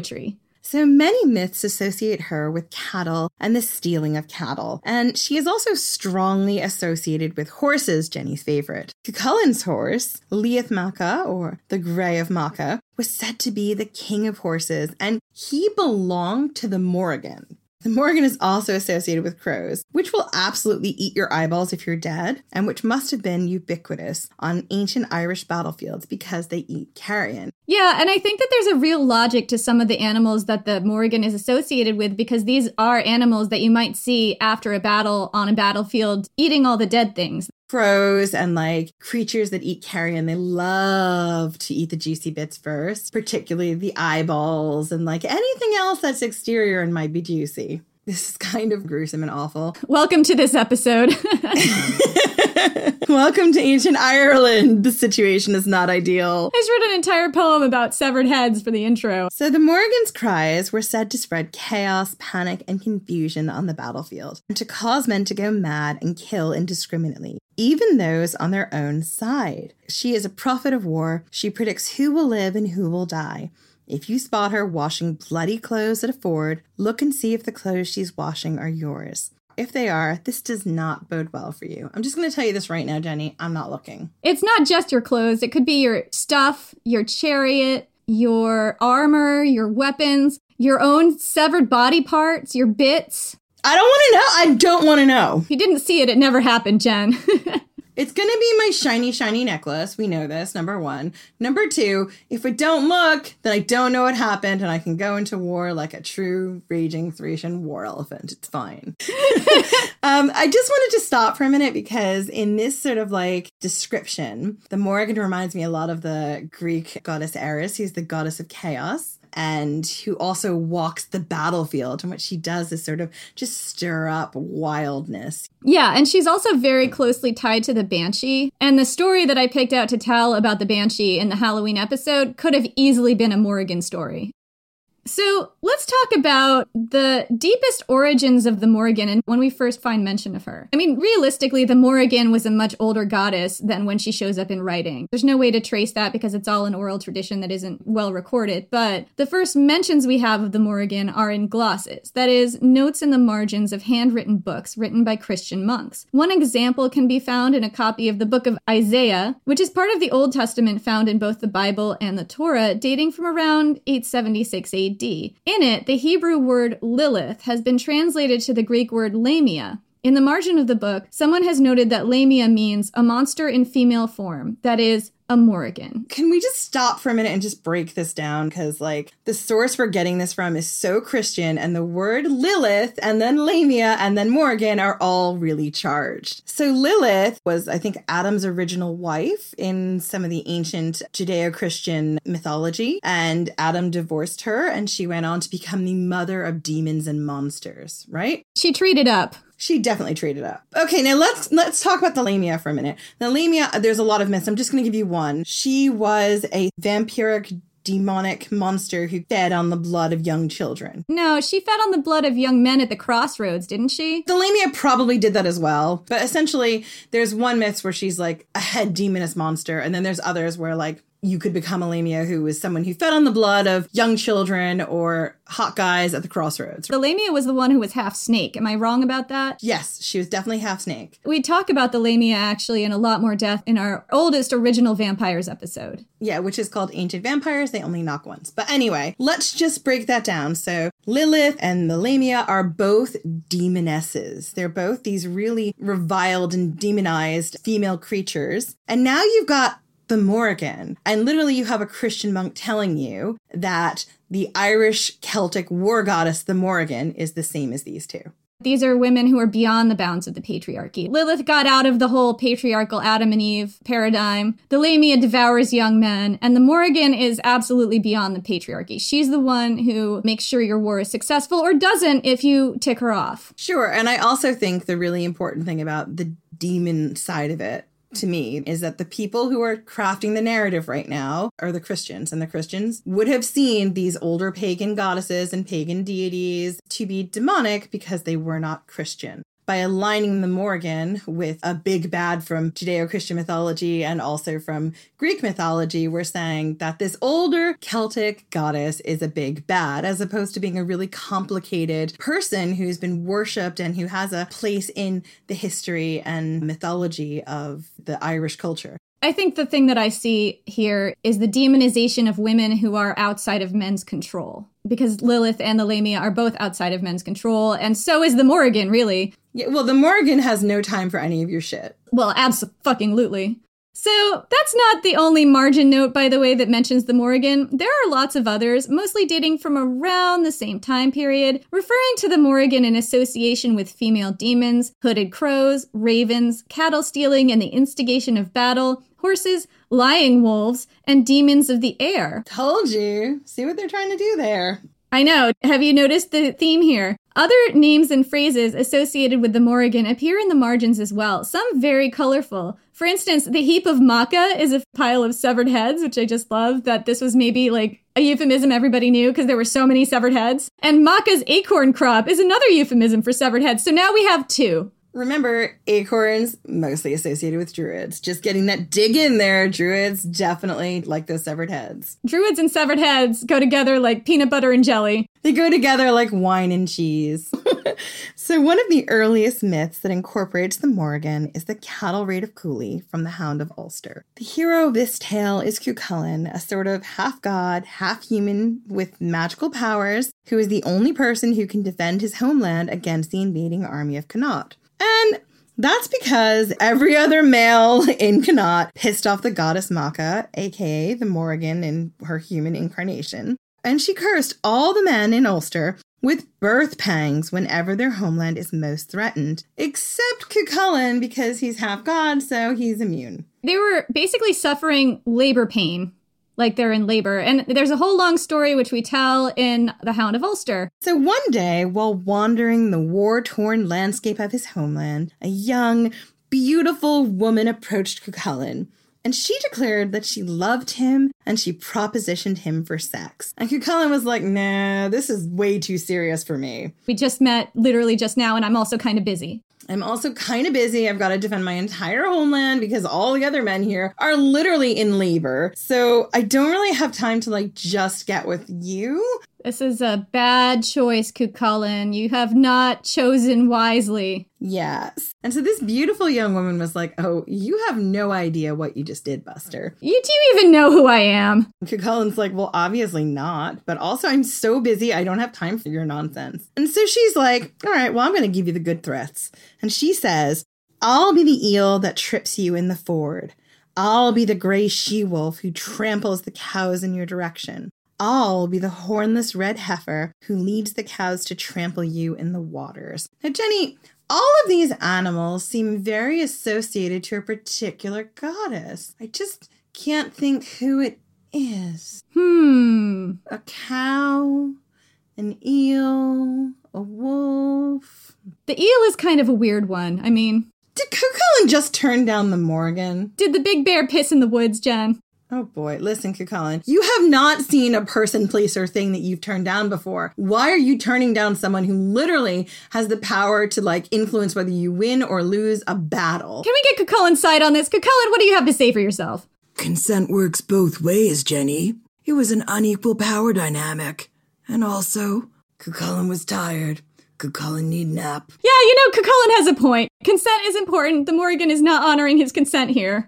She's not. And also, she's definitely a goddess and she has the power to coerce him into doing something. Right. It's an imbalance of power. Totally improper. Now I'm on Cuchulainn's side. Yeah, I think in this instance, like, I don't know why he turned her down, but he does have a right to and not be threatened by a goddess. Right. But, you know, it's the ancient world and everybody sucks. So, so all of this stuff that the Morrigan threatened came true. Cuchulainn did a lot of fighting in rivers, and this was a deliberate strategy because there was this tradition of challenging heroes to single combat at a ford, which was a river crossing. And it was really actually pretty clever. Cuchulainn was using this warrior culture tradition against the opposing army by appearing at all these fords in the army's path and challenging all of their named heroes to single combat, which of course took a long time. And this slowed the army down and bought his own people time to recover from their burthen pangs. And um, also killed off a bunch of their best men in the process. So it was it was like a pretty smart strategy. Cuchulainn, way to go. Cuchulainn sometimes have good ideas, not just pretty face, sharp sword. Aww. So, um, anyway, the next time Cuchulainn was fighting a single combat battle at a ford, an eel did trip him in the water. A she wolf did trample some cows, and a red heifer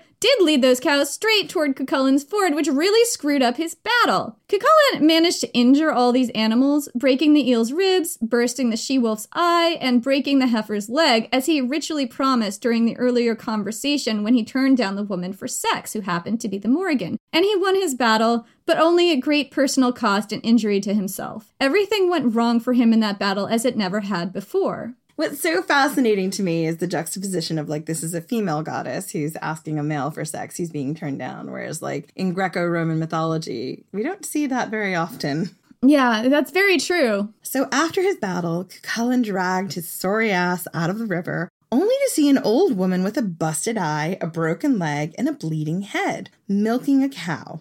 Cuchulainn immediately realized who she was, the Morrigan, goddess of the battlefield, and healed her wounds, saying he would never have wounded her if he'd known who she was. From then on, though, the goddess of war and death dogged Cuchulainn's steps, and she shows up again in the story of Cuchulainn's death.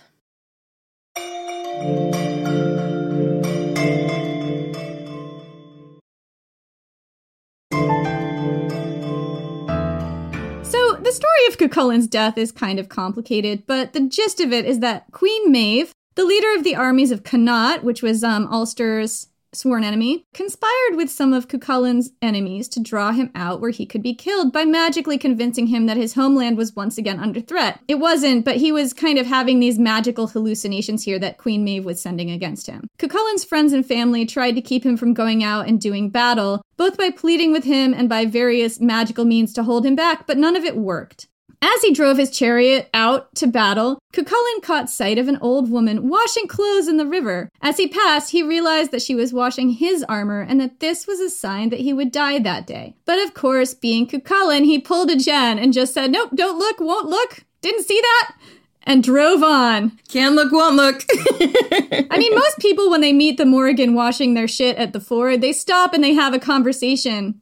um, that's why most people wind up dead. That's that's right. I think this is the first time I've seen someone not have a conversation with a Morrigan about whose shit she is actually washing at the ford. Well, I think to be fair, Cuchulainn is like, oh, you have literally been stalking me all the time. Oh, there's an old woman washing shit at the ford. It's definitely mine. Just don't engage. She's not going to stop until I'm dead, so I guess it's time. It's the final countdown. So then he came upon a group of three grizzled, hideous old women roasting meat by the side of the road, and this was the triplicate Morrigan in disguise. The women offered him some of their meat, which it turns out was dog meat. So Cuchulainn, the Hound of Ulster, was under some magical prohibitions called Geasa, which in Celtic legend you were never allowed to break. One of his Geasa was that he was never supposed to eat dog meat, and breaking that magical prohibition would spiritually and physically weaken you.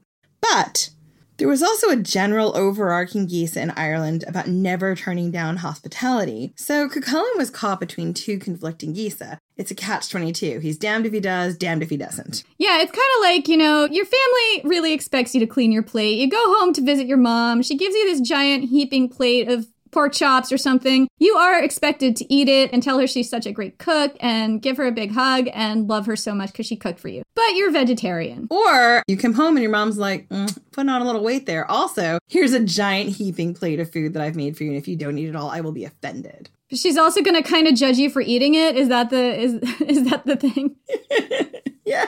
She's just going to be like, maybe don't eat it all, but also eat it all. And you're just like, oh my God, stop. Oh God, that's awful. So at first, Cuchulainn tried to turn down the dog meat, but the women insulted and derided him. What? You're too good for our poor hospitality? We don't have much to give, but we can give you this and you're turning us down? Used to just eating fancy food in your fancy castles, are ya? Look, you're used to eating your fancy feast and your fancy, fancy castles with your fancy cats. you're just gonna turn down our fancy feast, are ya? Huh? You're too good for our fancy feast? you don't want our fancy feast? Anyway, so this seriously challenged Cuchulainn's personal honor as a warrior to imply that he thought he was above other people. And so the just in general badgering and belligerence got so intense that Cuchulainn broke down and chose to break his personal Geasa and eat the dog meat, accepting the three women's hospitality. But here's the thing eating that dog meat weakened him severely, so that all the strength drained out of his left side And so that on his left side, he was no stronger than a mortal man. Cuchulainn, this is not good. And this was Cuchulainn's punishment for rejecting the Morrigan's favor on the battlefield all those years ago. Or for, you know, having agency and saying, I don't want to have sex with you right now. This is problematic for sure. She's not a feminist icon. So anyway, Cuchulainn rode on toward his doom. He met three men on the road, sons of Catalan, who was a man he'd killed in battle. This is Cuchulainn's own bloodthirstiness catching up to him here. And prior to this, a prophecy had stated that the first three spears Cuchulainn threw in this battle would kill three kings. And these guys knew about that prophecy. They wanted to use it to their advantage. They were also accompanied, by the way, by a guy named Logad, who was also the son of somebody that Cuchulainn had killed in battle. So there were four people waiting for Cuchulainn in this battle. So the first son of Catalan asked for a spear, and he threatened to satirize Cuchulainn or write a very cutting poem about him if he didn't provide one. Let nobody say that I am not a generous person, said Cuchulainn, and flung a spear straight at the first son of Catalan's head, killing him instantly. But Lugad pulled the spear out of this first son's head and threw it back at Cuchulainn. It missed, but killed Cuchulainn's charioteer, the king of charioteers. See what they did there? See that? So the second son of Catalan then demanded a spear of Cuchulainn. I have no idea why he did this because he just watched his brother get killed by a spear in the head. I bet there was some prophecy that they knew that they had to be killed by Cuchulainn so that Cuchulainn could finally die menace that he was. I know. I was like, otherwise, I'm like, how did Logad persuade these three guys to go along with this? He's just standing behind this line of dudes. So the second son of Catalan then demanded a spear of Cuchulainn, threatening to write very mean things about all of Ulster if he didn't.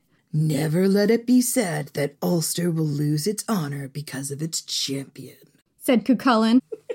it's just his like deep voice. And you're like, said Cuchulainn. Look, Cuchulainn is always in warp spasm mode. I don't even know what he sounds like when he's not warp spasming. He likes the warp spasm. He does. It's, you know, it's fun for him to warp spasm.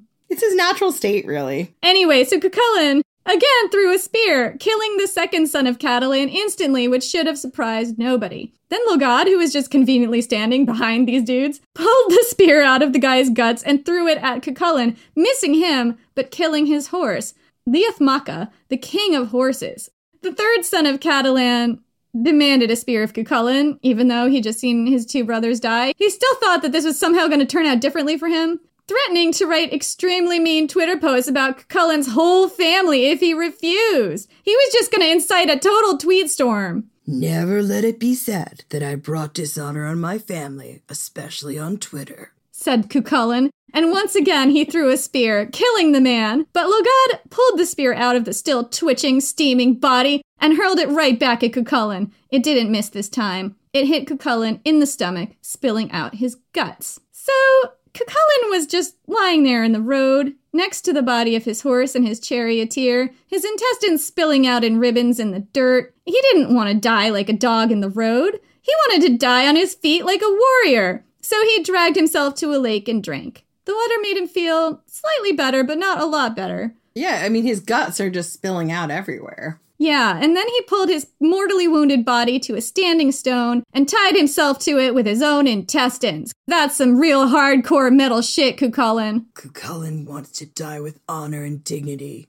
You're doing that, buddy. Good job. Cuchulainn is the kind of hero they write songs and toins about when he's gone. That's why I'm talking to you today. And that's why Cuchulainn is here today, ladies and gentlemen. In my warp spasm voice. Well, Cuchulainn, I'm sorry to go into such a deeply personal and upsetting part of your life, but the audience wants to hear about it, so. It's cool. Cuchulainn and the Morrigan meet up in the afterlife. Oh, that's awesome. I'm glad you guys are friends now. Why not? Live and let die. Cuchulainn, why are you talking in Bond film titles? Are you hanging out with Julius Caesar and poaching off his HBO? No, Julius Caesar poaches off of your HBO, which I also poach off of. Assholes. That's all right. They took my Disney Plus. It's fine. anyway, so as he tied himself up, a raven flew over and tripped over his intestine, and this made Cuchulainn laugh, and he died laughing. Isn't that nice? That's kind of a nice way to go out. It's a real heartwarming story that you tell by fire. Do you remember that time Cuchulainn died laughing? Oh, you don't. Right. Let me tell you. Nobody really believed that this was the end of Cuchulainn. His enemies refused to approach his body for three days, thinking for sure that this had to be a trick. The minute one of them got near, he was going to leap out and stab them. But at the end of those three days, the Morrigan, in the shape of a raven, landed on his shoulder and perched there, and Cuchulainn did not move, and that was how his enemies knew that he was dead. The end. The Morrigan often brings news of doom. She overlaps strongly with the stories of the Banshee. She is often described as a washer at the ford, predicting someone's death if they continue on the road they're on. So there's an example of this in the Hostel of Da Choca, which isn't part of the Ulster cycle, but it's got some characters in common. It's the story of the death of the son of Conchobar, a king who broke so many of his geese. So many geeses being broken. So, like we talked about before, there might be culturally accepted geese. Everyone in a Celtic culture had to follow, like the one about never refusing hospitality. And individuals might have their own specific geese. For example, Cuchulainn had that one about not eating the dog meat. In many Celtic myths, heroes are challenged when two or more of their geese come into conflict, like we saw with the death of Cuchulainn. In the hostel of Da Choca, the king in question, Cormac, spots a red woman washing something at the river. And this is always a terrible sign because, you know, if they're red, it probably means bad because, you know, everyone has to make red bad. Stop villainizing us gingers. Anyway. It didn't say she was redheaded, it just said she was red. Just as red, but then that goes into gingers, and then that goes into us having no souls and being vampires. Well, you don't have a soul. I mean, that's a scientifically proven fact. we don't discriminate on this podcast against the non-sold. We have a non-sold person as a co-host. It's fine.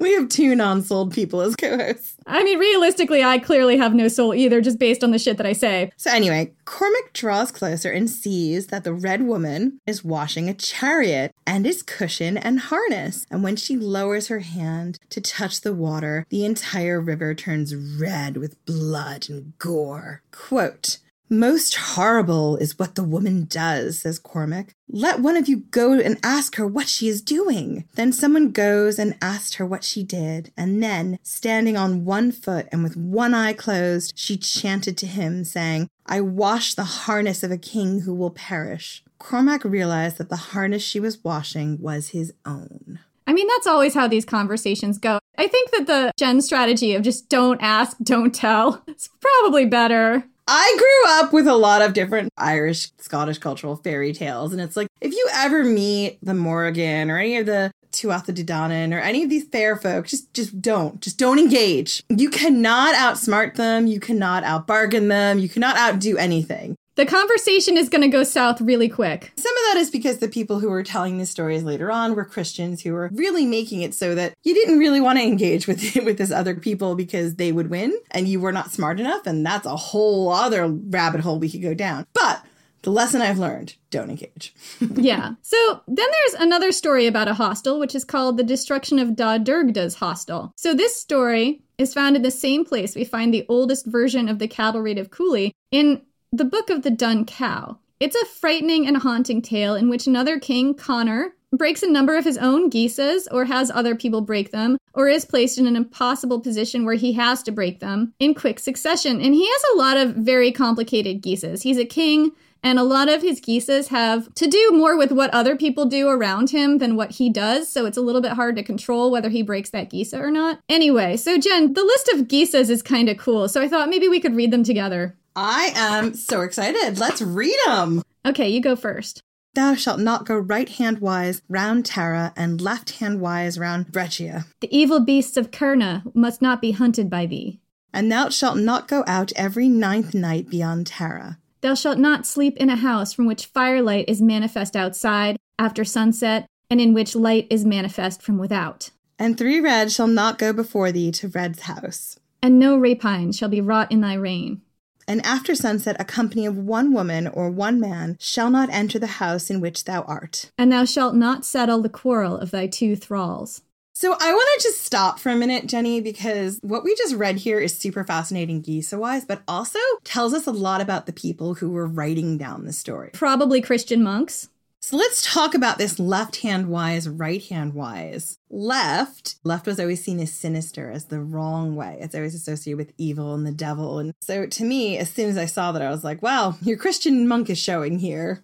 in Christianity there was a certain demonization of left-handed people. Absolutely. Up until very, very recently. So I want to talk also. There's another one that just jumped out to me, and it was this one Thou shalt not sleep in a house from which firelight is manifest outside after sunset, and in which light is manifest from without. What does that mean? Does that mean that you can't sleep in a house in which someone is burning a fire outside at night? So, what it means is you can't sleep in a house where someone lit the fire at night, maybe a giant bonfire for a festival like Samhain or Beltane, and brought the fire inside to your house. Now, this is super important because, as we talked about in our Halloween episode this year, I explained the festival of Samhain. It was this big communal festival where you would douse your fire and then you would go out to the fire festival outside and you'd bring your torch and you would light it from the communal fire and bring it back inside to your house. And you would relight your hearth fire from the communal pagan fire outside. Yeah, so this would have been seen as a pagan ritual by Christian monks. So what they're essentially saying is you can't go into a pagan house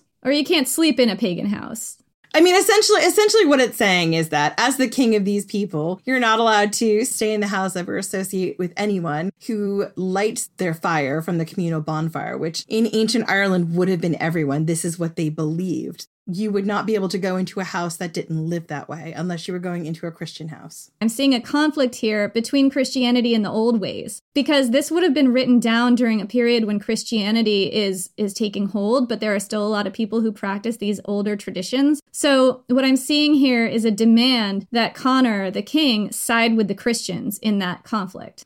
Absolutely. And to me, that's so important because once again, your Christian monk is showing, but also culturally and historically, you actually get to see that conflict written into the mythology. And the consequences for Connor are really dire. Mm-hmm. And that's really interesting if you know what to look for. So, the important Geasa for the story and what happens next is the second to last one, which is after sunset, a company of one woman or one man shall not enter the house in which thou art. So, guess what happens? One of these geasas is that no rapine shall be wrought in thy reign, so no one will rape anyone in your reign, in your kingdom, which is a good geasa. We should have that geasa everywhere. I feel like that is a geasa that everyone should be compelled to follow. Everyone should be behind that Geasa, correct? Well, guess what? That was not happening. There were a whole bunch of raiders breaking that particular Geasa right and left. So Connor was riding around in his reign, I guess trying to put a stop to this. So, for various reasons, Connor is traveling around in his realm and he has to take shelter at his pal Da Derga's place. And that's where we are now. So here's what happened. And this is after many, many, many of Connor's other Geasa have been broken, and his kingdom is just really going to shit, and there might be monsters all around, with a lot of raiders and bandits just in general wreaking havoc and chaos. So remember, one of Connor's Geasa is that after sunset, a single man or a single woman cannot enter any house he's in. So several of his Geasa have to do with things that other people do and not what he does, which takes a lot of power away from him. So, quote, when they were there, when Connor and his friends were at the hostel, they saw a lone woman coming to the door of the hostel after sunset and seeking to be let in. Oh boy, this is trouble. As long as a weaver's beam was each of her two shins. I love these descriptions. And they were as dark as the back of a stag beetle. A grayish, woolly mantle she wore. Her lower hair used to reach as far as her knee. Her lips were on one side of her head. She's a very unusual looking person. She came and put one of her shoulders against the doorpost of the house, casting the evil eye on the king and the youths who surrounded him in the hostel. He himself addressed her from within. So Jen's gonna read Connor's part here, and I will read the woman's part. Well, O woman, if thou art a wizard, what seest thou for us? Truly I see for thee, she answers, that neither fell nor flesh of thine shall escape from the place in which thou hast come, save what birds will bear away in their claws. It was not an evil omen we foreboded, O woman. It is not thou that always augurs for us. What is thy name, O woman? Cailb, she answers. That is not much of a name. Lo, many are my names besides. Which be they? Easy to say. So then the woman chants a long list of names, all of them, and this should shock nobody, associated with the Morrigan, while standing on one foot and holding up one hand and breathing one breath. She's saying all that to them from the door of the house. And I just think it's really interesting this sort of ritual um, posture while reciting these things. You see it in Da Choca's hostel too. Yeah, I was just thinking that as well. Yeah, it's really just interesting how that repeats. I swear by the gods whom I adore that I will call thee by none of these names, whether I shall be here a long or a short time. What dost thou desire? So he's basically saying, What do you want? Come on. What do you want? I'm not going to call you by all these names. Like, why are you trying to get into my house after dark? I have this rule. All my other rules are broken. You're really going to get me in trouble here. What do you want? This is the last one I've got. If you break this one too, then the Morrigan's going to come for me. Wait a minute. Wait a second. that which thou too desirest, she answered. She's not going away. She's just stalling for time here. Tis a geasa of mine to receive the company of one woman after sunset. Go back and get me a friend. Though it might be a geasa, I will not go until my guesting come at once this very night. Tell her, he says to his servant, that an ox and a bacon pig shall be taken out to her, and my leavings, provided that she stays tonight in some other place. Dude's gonna send you a bacon pig! Bacon pig. I hope it's just like a pig made of bacon. That's the picture I have right now. It's a whole pig made of bacon. I mean, it's not. It's just obviously a very big pig. It's a bacon pig, Jen. Exactly as it says on the tin a pig made of bacon. Just don't ruin my fantasy that this exists. Can you imagine the BLT you could make out of that? Anyway, so she's not having the bacon pig. Maybe she's vegetarian. I don't know. Maybe, fair enough. He doesn't even ask her what her food preferences are. That's rude. I mean, it's the leavings that bother me. It's like, why would I want the stuff you didn't eat off your table? I mean, to be fair, it might be a thing where kings have so much more food produced than they possibly need. Like, you remember Mark Antony had like seven boars cooked for every dinner. They probably gave that food that wasn't eaten to people who worked in the house, or like it might not have been just the literal scraps off of my plate. It might have been just like the food we wound up not having to use. I know what it means is you can have the food from my table that because they overproduced food for me, but it's just the idea of saying my leavings, the stuff I don't want. Just stop with the ox and the bacon pig. Right, just stop there and it won't be offensive. Maybe throw in a gold crown and you got it. But she's not having any of this. She replies, If in sooth it has befallen the king not to have room in his house for the meal and bed of a solitary woman, they will be gotten apart from him from someone possessing generosity, if the hospitality of the prince in the hostel has departed. Savage is the answer. Let her in, though it be a geisa of mine. She got to him. That was savage. That was such a burn. it was such a dig. It's like, well, if the prince in the hostel doesn't have room for one single solitary woman and just one meal for one night, I'll make sure everyone knows about it. That's a real dig to his honor. It's such a dig to his honor. And he's like, well, I've broken every other geisa, might as well break this one because that is savage. And so he lets her in. And when he does, everyone inside that house starts to feel this like horrible sense of foreboding. It should shock nobody that the woman in question is the Morrigan. She refused the bacon pig, and also she predicts Connor's doom. She says, quote, Neither fell nor flesh of thine shall escape from the place into which thou hast come, save what birds will bear away in their claws. She's like, You're not getting out of this house, except the little pieces of you that birds carry off when we're done with you. That is chilling. It's absolutely chilling. So that's how the Morrigan predicts your doom.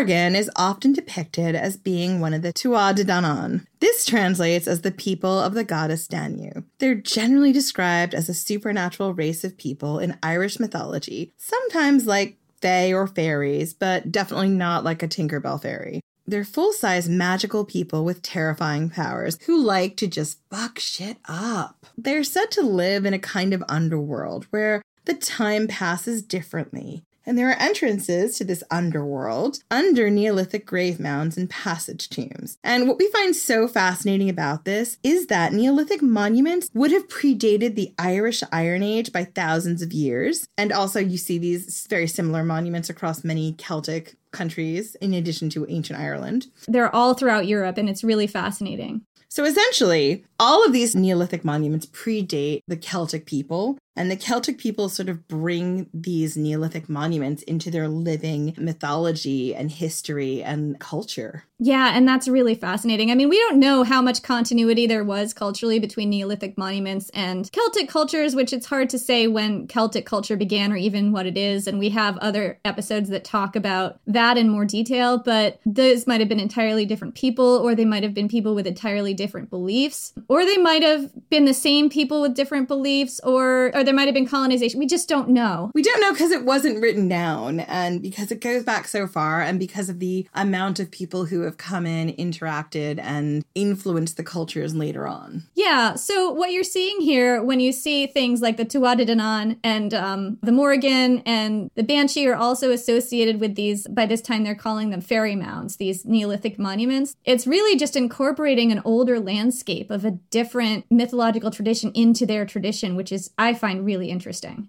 So, stories about the Tuatha De Danann were first written down by Christian monks in roughly the thousands AD, thereabouts. The monks often depicted them as heroes and kings from a mythological time with supernatural powers, but many folklorists believe that the Tuatha De Danann were actually older pre Christian gods with a Christian gloss put over them. The Tuatha De Danann may also represent ancient, heavily mythologized traces of the ancient Druids. It's said in the mythology that they had skills in various branches of knowledge, such as prophecy, history, magic, music, war, and language, among other things, like the Druids did.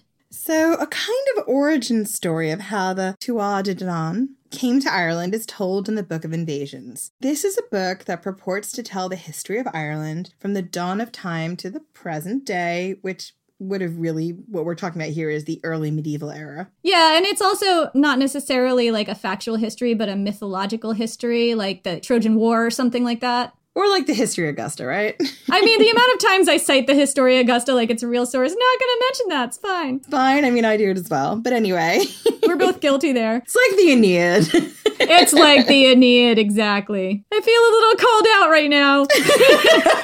So, the history of the Book of Invasions is actually really interesting. So, a summarized and abridged version was assembled in the 1100s by our friends, the Christian monks, and it may in fact be based on an earlier, more detailed version that was destroyed in a Viking raid. Anyway, this history of Ireland is, like we said, largely mythological, and it tells the story of how the Tuatha De Danann came to Ireland and fought for their place there. The Morrigan plays a big role in this story, and she was one of the Tuatha De Danann in this story. And it's here we get to see how she operates in battle, so of course I had to tell you all about it and put it in this episode. So the Book of Invasions tells the story of Ireland in several waves of invasions and colonization. The part of the story that we're concerned with starts with a people called the Children of Neved, who flee Ireland because they're being oppressed by another group of people, the Fomorians. So the children of Neved fled to Greece, and they're oppressed there too because the world is awful. Turns out people are awful everywhere. So, after many generations, their descendants, a people now called the Fir Bolg, returned to Ireland. They lived there for about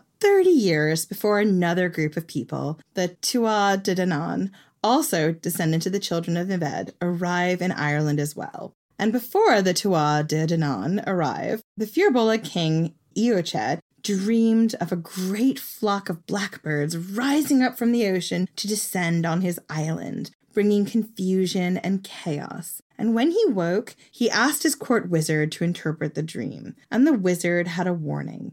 Invaders were coming from across the sea. And soon Eochaid found it to be true. The Tuatha De Danann arrived on Irish shores and burned their ships behind them, just like in the Iliad. Yeah, they did. They were not going home. They had committed to this path. They were tall and beautiful and skilled in every art known to man. They were good at everything. It was just obnoxious. They met with the Fir Bolg, their two ambassador poet warriors, heavily armed and eyeing each other from behind great shields. They both recounted their lineage and mutual kin down to the great great great great greats and found that they were in fact related. They were both children of Neved. They even spoke the same language. But even so, the Tuatha De Danann demanded either war or half of Ireland. The Fir Bolg chose war. The Morrigan had come to Ireland with the Tuatha De Danann, and this was music to her ears. She was the first to launch a preemptive strike. Before the hosts had even gathered for battle, the triplicate goddess, depicted here as three women, Badb, Macha, and Morrigu,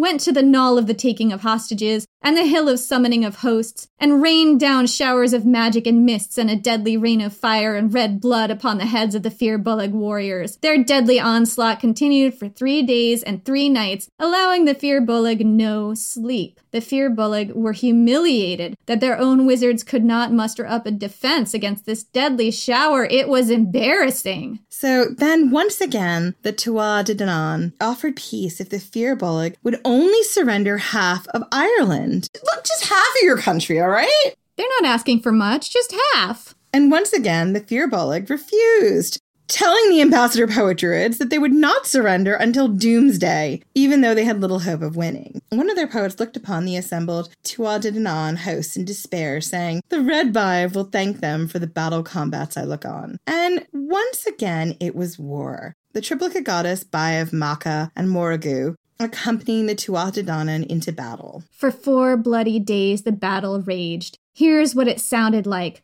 Quote, the Furies and monsters and hags of doom cried aloud so that their voices were heard in the rocks and waterfalls and in the hollows of the earth. It was like the fearful agonizing cry on the last dreadful day when the human race will part from all in this world. The triplicate goddess, the Morrigan, fixed pillars into the earth behind her own army so that none could flee the battlefield until the stones themselves could flee. Terrible wounds were inflicted on both sides. Many heroes fell with ghastly injuries. The ground was made spongy with blood. The Fir Bolg fort was called the Fort of the Packs after the packs of dogs seen preying on corpses left behind from the gory battle, and the Fort of the Blood Pools from the red pools of gore all around the fort. The Tuatha De king, Nuada, lost his hand in the battle. Eventually, the Tuatha De Danann won, but at great cost. They made their peace with the Fir Bolg, offering them the choice of any province in Ireland for their own. The Fir Bolg chose Connaught, and the Tuatha De Danann got to keep the rest of Ireland.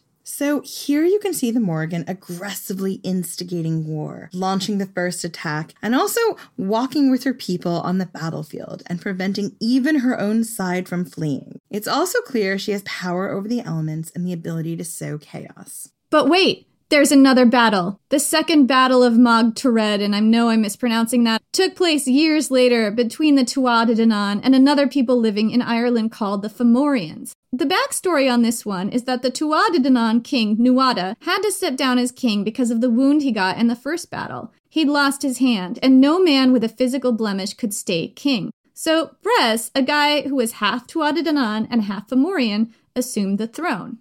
Bres was a tyrant, forcing the great Danann heroes into manual labor. Even the great Dagda, a general and hero from the last battle, was forced to dig ditches around Bres's fort. The Dagda is an interesting person in Irish mythology, a male fertility god associated with strength and manliness. He was also a druid with strong magical skills and dominion over life and death, agriculture, weather, the seasons, and time itself. And Bres had him digging ditches. So the Dagda and other Tuatha De Danann united to restore Nuada to his kingship. But Bres refused to step down, so the Tuatha De Danann heroes plotted together to overthrow him for good.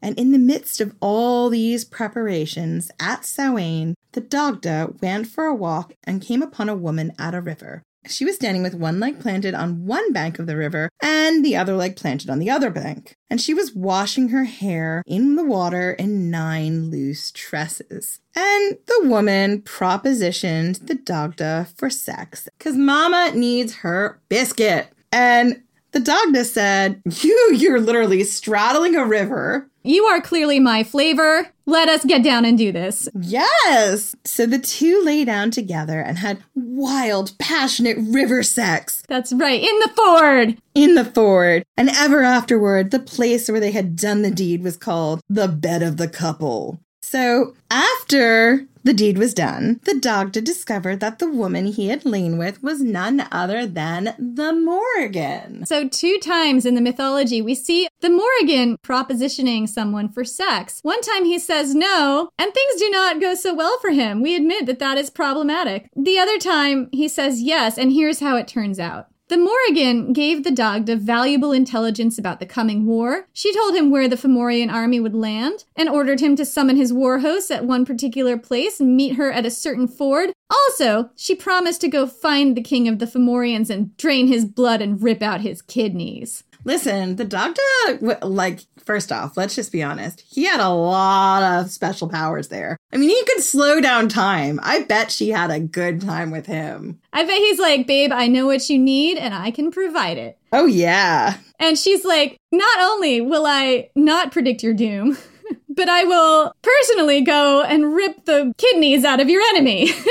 when you rock her world, if you give her the good vibrations, if you give her the good vibration, she will meet you at the ford with two handfuls of blood from your enemy dripping from her hands, which is what she did on the day of the battle. That's so hardcore. I just love it. The Tuatha De armies gathered, led by the god Lugh, who is also Cuchulainn's dad and kind of a show off. So Lugh looked over his assembled allies and one by one asked them what they brought to the battlefield. And they all offered something. The smith offered an endless supply of deadly weapons. The physician pledged to heal everyone except the decapitated or those whose spinal marrow or brain was severed. I mean, I can't make zombies, is what he's saying. And the druids pledged to rain fire on everyone. The cupbearer swore to make everyone thirsty and deprive them of water. And you, Morrigan? Lugh said. What power do you offer? Not hard to say, she said. What I shall follow, I shall hunt. The battle raged ferociously, and the Morrigan stalked the battlefield, inciting chaos with her war poetry. Here's a quote from the retelling in the Morrigan by Courtney Weber. Quote, Kings, arise to meet the battle. Cheeks will be s- cheeks? Cheeks will be seized. Honors declared. Flesh shall be decimated. Faces flayed. Ramparts will be sought and feasts given. Battles are observed. Poems are recited in their honor. Druids are celebrated. Circuits are made. Bodies are recorded, medals are cut, teeth mark, necks break, a hundred cuts blossom, screams are heard, battalions are broken, hosts give battle, ships are steered, weapons protect, noses are severed. I see all who were born in the blood zealous, vigorous battle, raging on the battlefield with blades scabbards. The enemy attempts our defeat over our own great torrents. Against your attack on the full complement of the Fomorians, in the mossy margins, the helpful raven drives strife to our hardy host. Mustered, we prepare ourselves to destroy. In the face of the attack inspired by the Morrigan's fierce poetry, the line of the Fomorian war host broke and were overwhelmed and driven into the sea. Once again, the Tuatha De Danann won their battle. It was the Morrigan who brought the news of her people's great victory to everyone throughout Ireland, prophesying peace and prosperity to the Irish people, followed by a prophecy of the end of the world. It was a real bummer, and the Morrigan just could not, because she's the doomsayer, she just cannot resist saying a little doom. And I'm going to warn you the first time I read this, because it's been 2020, I was like, I need to stop. This is a very doom and gloom prophecy I'm going to read. And I'm also going to preface this by saying that we are recording this prior to the uh, November election in the US, and it's going to drop afterwards. So we're not really sure how that's going to turn out. All right, channeling the Morrigan. I shall not see a world that will be dear to me. Summer without flowers, kine will be without milk, women without modesty, men without valor, captures without a king, woods without mast, sea without produce, wrong judgments of old men, false precedents of lawyers, every man a betrayer, every boy a reaver. Son will enter his father's bed, father will enter his son's bed. Every one will be his brother's brother in law, an evil time. Son will deceive his father, daughter will deceive her mother. She gets into the weeds about the fathers entering the son's bed and then the sons entering the father's bed and there's there's a whole lot of incest but the false precedents of lawyers and the wrong judgments of old men I mean that and and the sea without produce and it's like bringing up all of my Supreme Court and climate change anxieties here. So yeah, I mean as if 2020 wasn't dark enough, we have this prophecy from the Morrigan definitely sounds like the Christian monks are showing here when she gets really into the weeds about the incest. Yeah.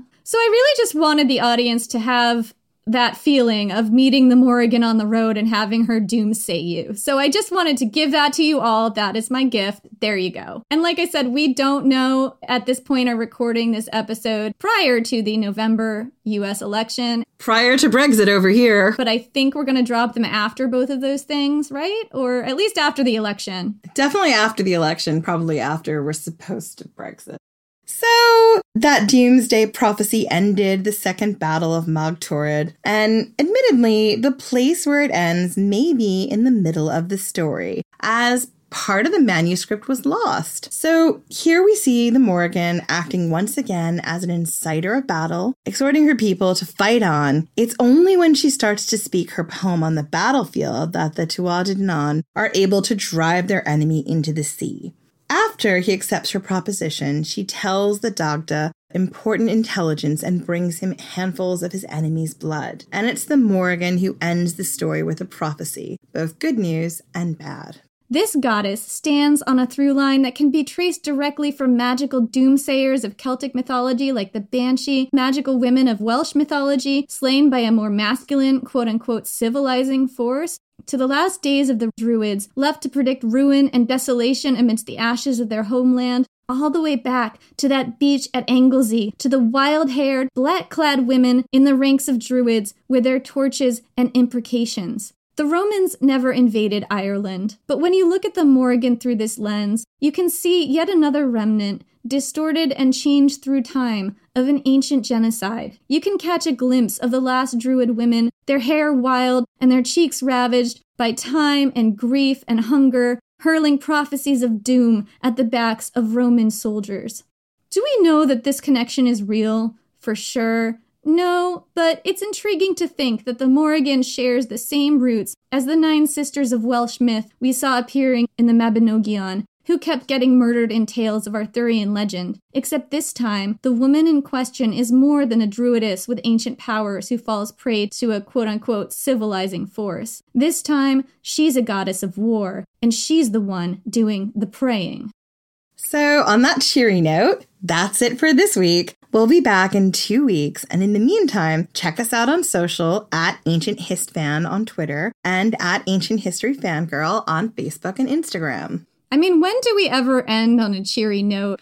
Oh, I'm sorry. I ended a Spartacus episode with Spartacus in the Italian countryside, just being free. I feel like that's as cheery as we might ever get. Yeah, but the thing is, we all know how that story ends. So, really, I would say that's the least cheery of the cheery endings. It just builds us up to suffer more. I ended one episode happily. That you know you're just going to break our heart with later. Jen is really good at weaponizing happy endings. I learned from the best. I learned from watching you. So if you'd like to get ad-free episodes and extra episodes because you're you're just a masochist, check out our Patreon. So we have some Patreon members to thank, don't we, Jen?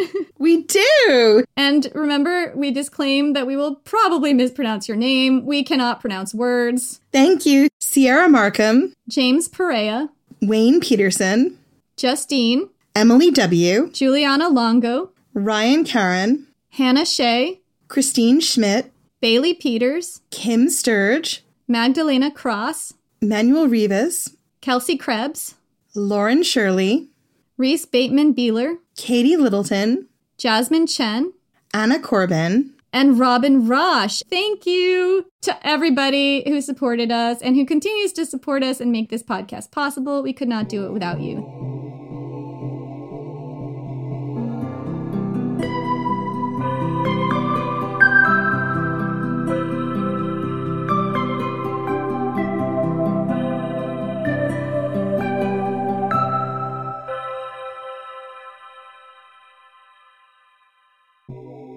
Show your work. I'm going to show you my work so hard.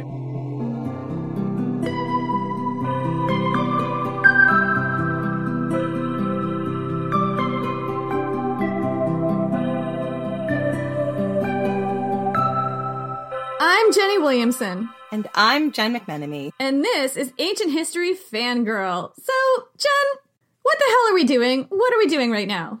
Okay, I'm going to tell you what we're going to do. We've had a long, dark season in Roman Britain. It's been so dark. It's been a lot of genocide. so much genocide.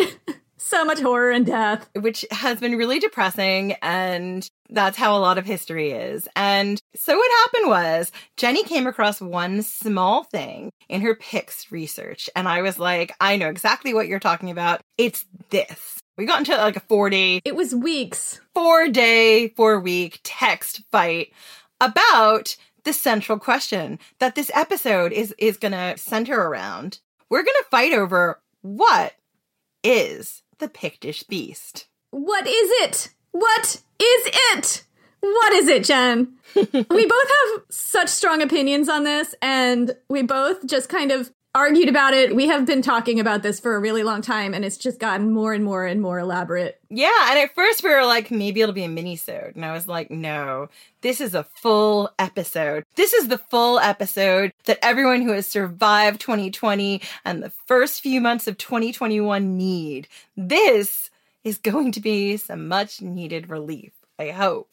Just a little bit of levity in the sea of genocide that we've plunged you all into. Yeah. And it's April Fools. So we encourage you to kick back and enjoy as we dive into some very spurious theories. This is all going to be extremely spurious.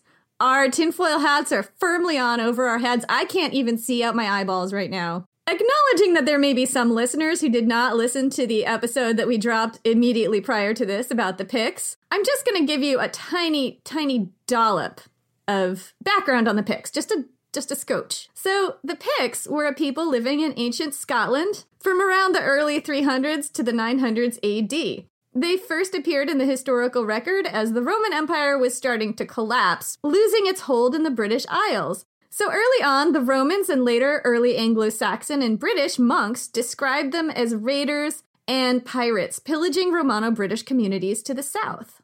Later on, the Picts established their own embattled kingdoms in northernmost Scotland, holding on for 600 years while fighting off challenges from all sides the Anglo Saxons, the Dalriata, Vikings, and others.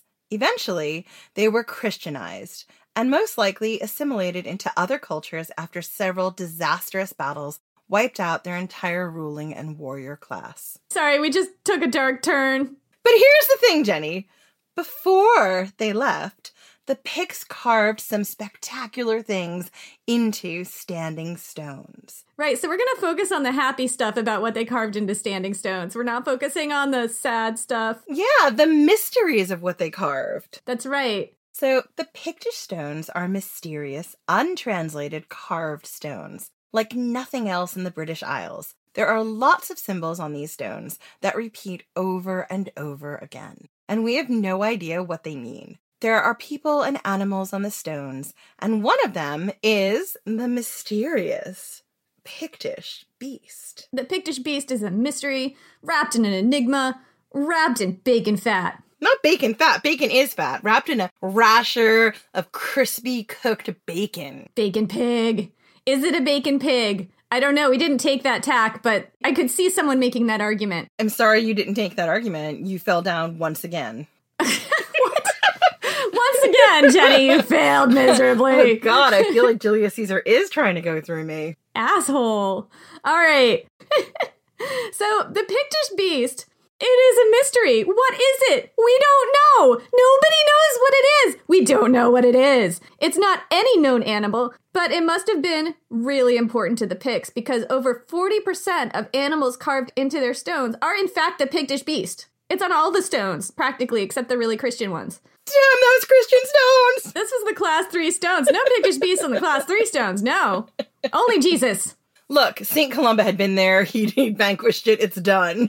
Look, St. Columba has absolutely no sense of personal space whatsoever. We've established that. He also has no time for sea monsters. Absolutely no time. So, what does the Pictish beast look like? So, we're going to describe it and we're also going to provide you with ample pictures of it all over our social media and in our show notes. So if you don't know what this is, go look at it and then come back to us because this episode will not make any sense if you don't know what the Pictish Beast looks like. And even if you do, it may not make any sense. So Yeah, we're talking about a very visual thing in an audio mode of uh, of uh, entertainment. highly recommend that you look at the picture of the Pictish Beast as you listen to this podcast episode and puzzle along with us. So, what does it look like? It's got a long, narrow snout that could be said to look like an elephant's trunk or maybe a bottlenose dolphin's nose. It's got some kind of thing blowing back behind it that's attached to its head that I've heard described as like a mane or a blowhole or a spout of water or we don't know, something. It's got front and back feet that kind of point backwards as if it's swimming in water. That is a key detail. And it's got a little curly tail, like a bacon pig. We've gotten into lots of arguments about what this animal is. Text fights literally going all night. My husband actually turned the sound off and put a do not disturb on my phone because we would not stop fighting. He had to take my phone away from me. Jenna's texted me at like four in the morning my time to tell me what she thinks about the Pictish Beast. Which is a reasonable time for me to be awake, but not for you to be awake. It's really like a St. Columba level overstep, Jen. As I said, at one point in time, Glenn took the phone, put it on Do Not Disturb, and put it in a drawer and was like, we're done with this. So we decided that we would take this fight to you. Yes, the listener. Yeah, our listeners. And we'll have a poll, and you guys can vote on what you think. And you can see who you agree with more. I mean, obviously, it's going to be me because Jenny's argument is ridiculous. Oh, oh, yours is extremely spurious and just completely wrong. But we are gonna both of us make our case, and you, the listener, get to decide who had the stronger case. Okay, so who's going first? I believe Jenny's going to go first because her argument is more factual and mine is more ridiculous. Thank you, Jen, for admitting that mine is more factual. It is. That doesn't mean mine isn't right. We're just going to go ahead and say that it's more right because it's more factual. No, no, no, no, no. Nobody said it was more right. It just is more factual. It's more based in fact. Mine is more based in, as the listener would expect, mythology and cryptozoology. It's fine. Spurious flights of fancy, actually. they know what they're getting with me. It's going to be a mythology, cryptozoology. All right, well, mine is extremely tenuous history, so I'm just going to go there.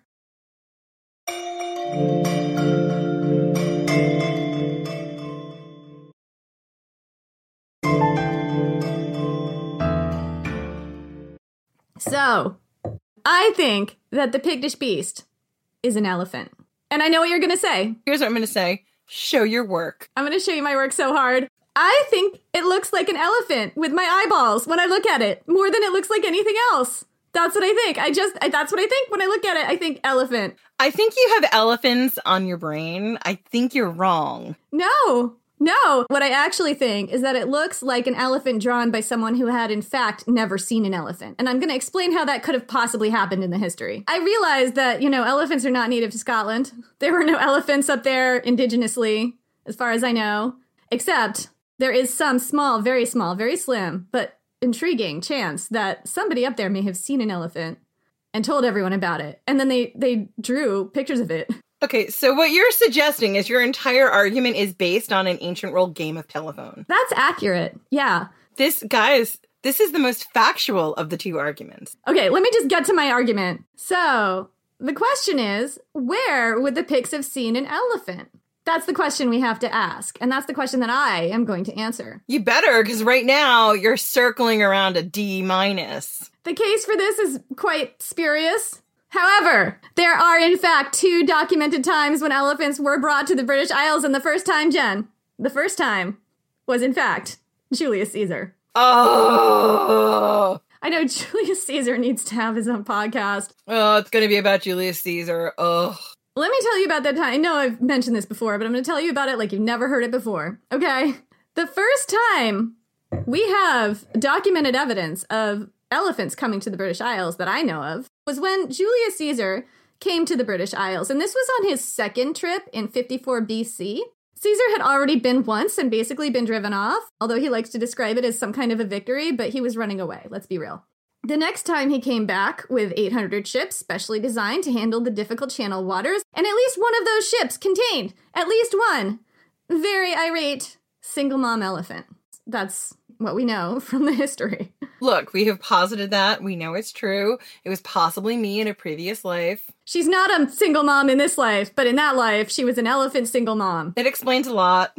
when we talked about the single mom elephant, we talked about her because we felt like Julius Caesar stole this mother's baby and this mother and put her into freaking bondage, and that's why she's so angry. Wow, just taking a dark turn there again. This is supposed to be the fun episode.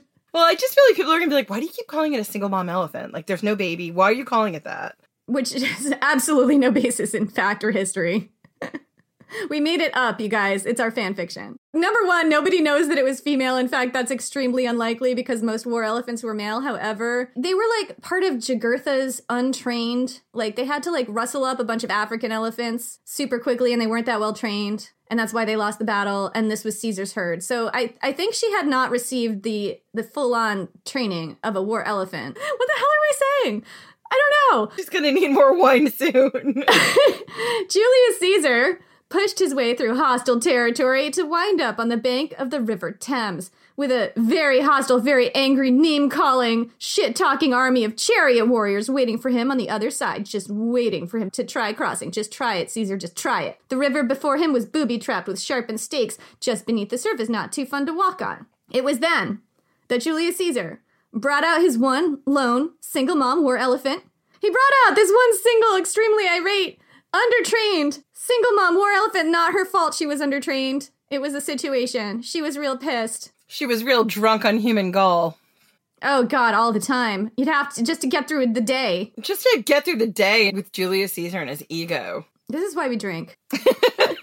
anyway, so she stood on the banks and glared at the opposite side and frightened the chariot warriors so much that they all ran away. And Julius Caesar's army was left to cross the river unimpeded, minding the stakes, of course, because elephants have very sensitive feet. So the next time elephants appeared in the British Isles was under the reign of Claudius. And this was about 90 years later, in 43 AD, when Claudius sent his general Plautius to conquer Britain for good. And once again, everything went down on the River Thames, where Plautius deployed his Batavian aquatic German dressage warriors to fight amidst the mud flats and the quicksand, winning a harrowing victory and driving the freedom fighter Caratacus out of his own territory. That story is definitely in a Patreon episode and not in our main feed. I believe it's in the Druid's Last Stand Anglesey episode, and it's in a lot more depth in the Sigburn Burn Caratacus episode, which is on our Patreon. So after that happened, as soon as it was good and safe, Claudius came up to Britain with a company of war elephants,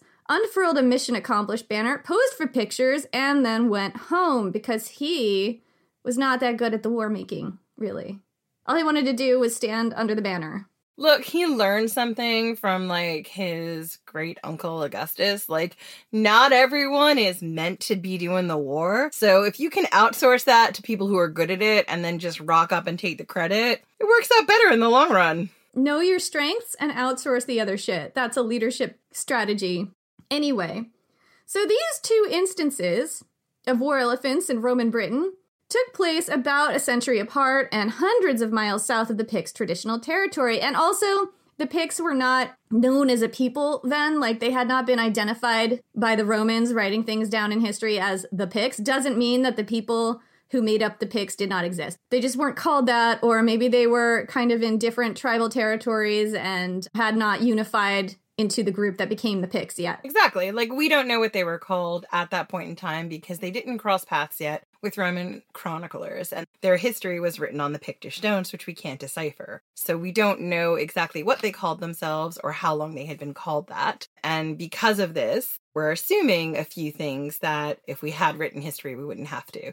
In particular, if we had written history by them and not the colonizers, we really wouldn't have to. So, if you want a deeper dive into who the Picts were and their history, we talk about that in the previous episode. So, these two instances took place about a century apart and hundreds of miles south of the Picts' traditional territory. So, how likely was it that the Picts saw or even heard of elephants from these events? Again, not very. I'm, I'm going to be honest here. This is very spurious. But there is a small possibility here. From the earliest invasion of Britain and prior, the ancient Romans were aware of areas as far north as the Orkney Islands, north of, you know, mainland Scotland. And the Orkneys were believed to be very linked to the Picts. Some considered them an eighth Pictish kingdom. The Romans called the Orkney Islands, quote, the Orcades. And the word orc, by the way, is thought to be a Pictish word that means young pig or young boar.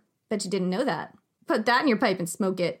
So, ancient writings suggest that people as far north as the Orkneys were aware of what was going on down south as well. It's said that before he left, Claudius received tribute and allegiance from 11 kings, including a king of the Orcades. or a king of the Orkney Islands. And some sources going back as early as the 4th century AD list the Orkneys as a Romano British province, although nobody believes that the Romans had any kind of serious presence there. Historians in more recent times generally didn't believe this account that Claudius really did get some tribute from a king of the Orkneys. However, evidence from a place called the Broch of Gurness opens up the door of possibility. So, the Broch of Gurness is located in the northern coast of mainland Orkney Island. It's a Broch village, and the Brochs were these really unique hollow walled towers, some as high as 10 meters high, that were centers of Iron Age Scottish power. These were really ancient Iron Age Scottish communities. It's entirely likely, well, I don't know if it's entirely likely, it's possible that a king in the Orkneys, powerful enough to treat with Claudius all the way down south, could have lived in a Broch community. At the Broch of Gurness, there have been several pieces of Roman amphoras discovered that predate 60 AD, implying possibly a connection to Rome that predated Agricola's conquest of Britain. This is a little spurious, but it's possible. At Mine Howe, another Iron Age site about 20 miles southeast of the Broch, Roman artifacts have been found jewelry, glass, pottery, medical implements, and even weapons and armor, some of which date to the first half of the first century AD, possibly right around Claudius's time. It's a little hard to date these things really accurately, but it's possible. So these artifacts have made some historians believe that there may have been a king of the Orkneys who may have had contact with Claudius around the time of his invasion, maybe, and that it's possible, it's feasible, that a king of the Orkneys did indeed ratify some treaty that Claudius signed and maybe got some loot for it. I don't know. Okay.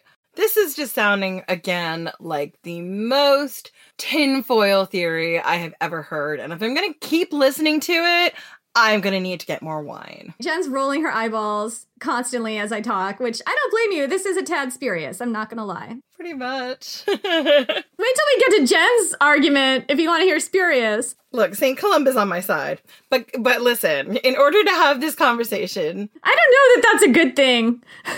it's documented. In order to have this conversation, I had to go inside and open up the emergency prosecco that we had left over from Christmas because I spent all of Christmas with shingles and couldn't drink anything. She was pouring the prosecco directly on her shingles, which is why it lasted so long. I was not. She kept feeding the beast. anyway, so this is horrifying. What am I saying? We keep taking a dark turn. Anyway, so all I was saying is I had leftover prosecco, which I decided to break out for this episode. Jen had like a, you know, like a little glass case that said, you know, an emergency break glass with like a magnum in there. so, like, I was trying to get through this argument. Yeah, well, it's a stupid argument. I was trying to get through my extremely intelligent graduate level thesis about what the Pictish Beast is. So, anyway, excuse me. my God. Now I have the hiccups. Awesome. so, like I said, this is, you know, it's a little spurious. I think it's quite founded in in research and fact, personally. The archaeology is quite robust. However, I can understand how some of you might completely doubt what I am telling you. So, still, it implies this is what I think that it implies, okay? It implies that maybe, just maybe, there's a teensy little chance that people in the Orkneys were aware of what was going on down south. They had connections with the southern tribes of Britain during the time of Claudius. Perhaps some warriors from the Orkneys were even there at these pivotal, very early battles because they were allies and they sent some people to help out fighting the Romans. That's a thought. It's a thought. It's not true.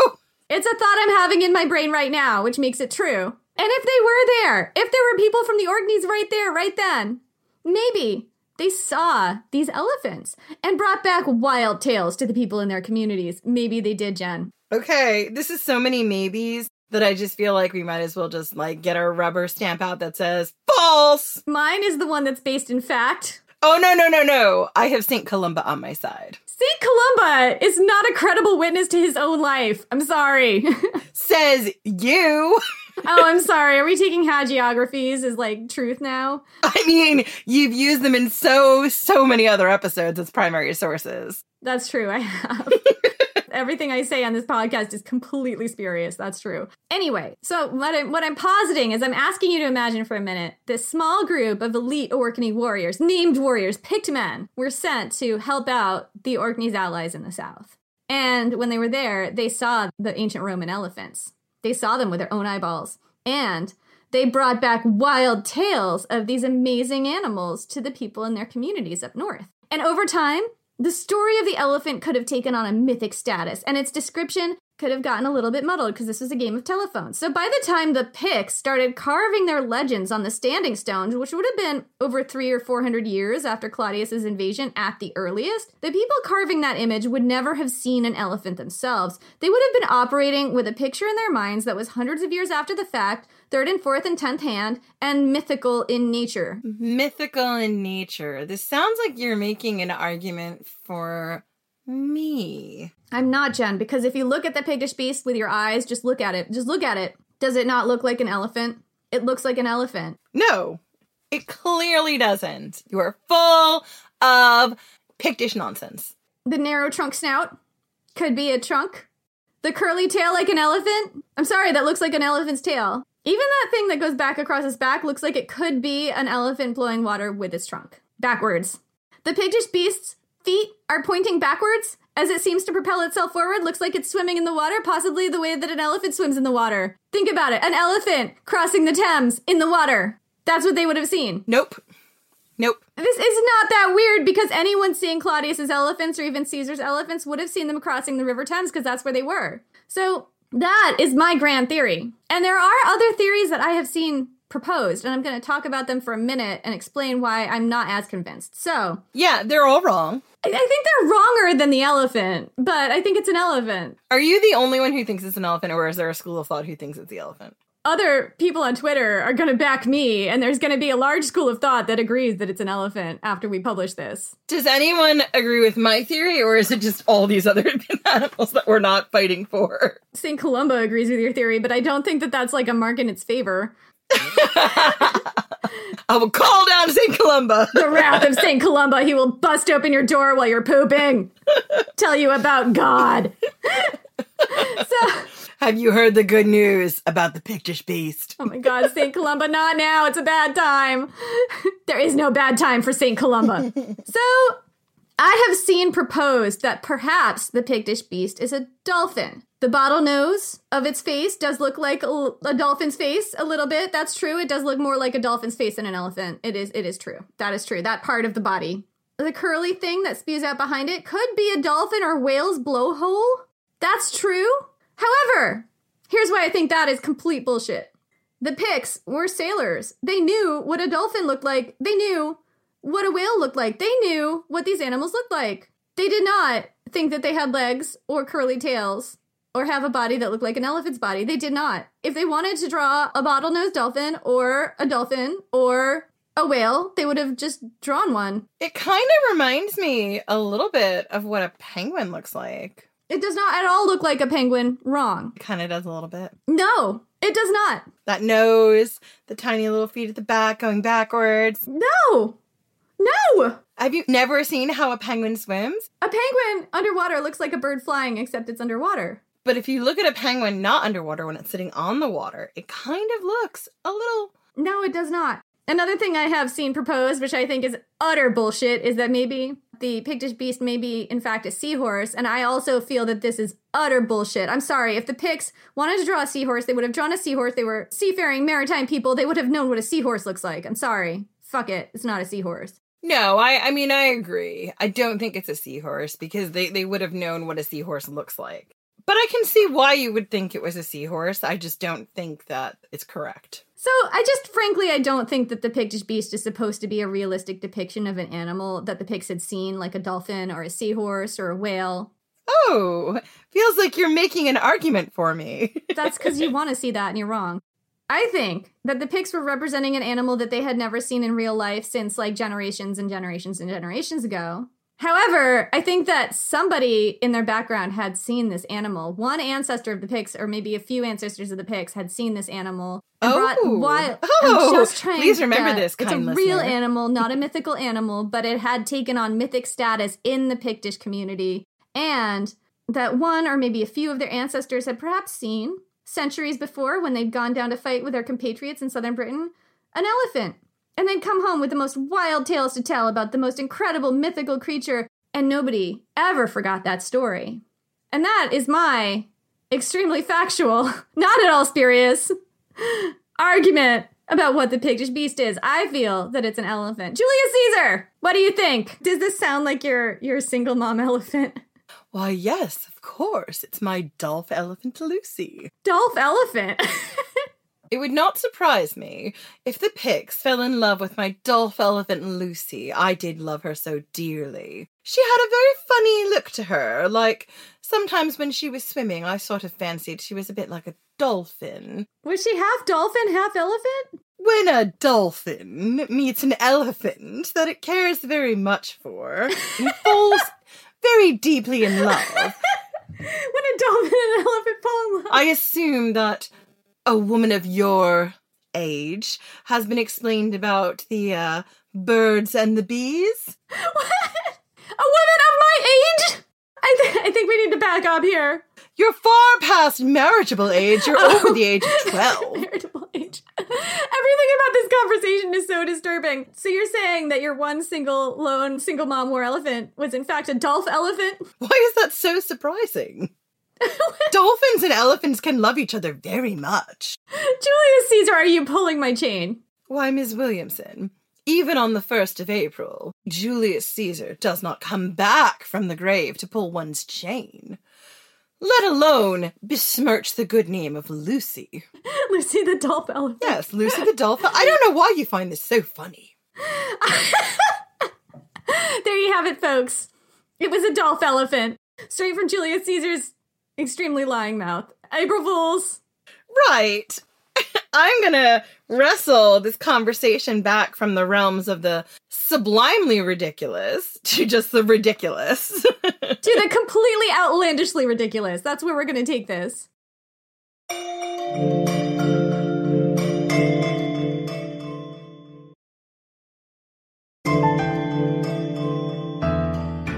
Here's the thing we've heard from Julius Caesar about Lucy, and we've heard from Jenny.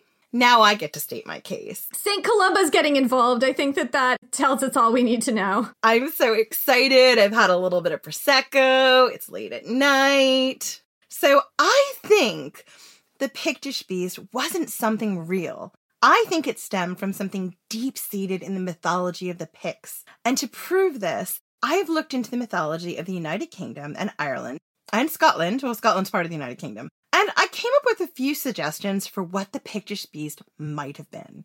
I am firmly wearing my tinfoil hat, and I'm aware I'm about to go out on so many limbs, I might as well be a Hydra. I'm just to pour myself a little more right here. And if for some bizarre reason you use this podcast as a resource in your own research, I mean, why? Why? This might be a time for you to look at your life and your choices because we're going to enter the world of cryptozoology and mythology. So, my theory is that the Pictish beast is actually a depiction of a water horse. So, a water horse is a kind of mythological creature that is half horse and half fish. And these creatures can be found in the folklore of Scotland, Ireland, England, Germany, Scandinavia, Iceland, and across the ancient Mediterranean. Is this a coincidence? I think not. I think it is. I think it really is. No, I think not. If you just look at it with your eyeballs, it does not look like a horse or a fish. Just let me keep talking. I didn't interrupt you this much in the first paragraph. I beg to differ. So, different types of water horses can be found in most ancient cultures. Celtic mythology is full of water horses. There are water horses in Wales, on the Isle of Man, and in Scotland, a water horse is called a kelpie. These mythological animals were believed to live in rivers and lakes and to drown unsuspecting travelers. Ooh. I believe I have your attention now. You had me at drowning unsuspected travelers.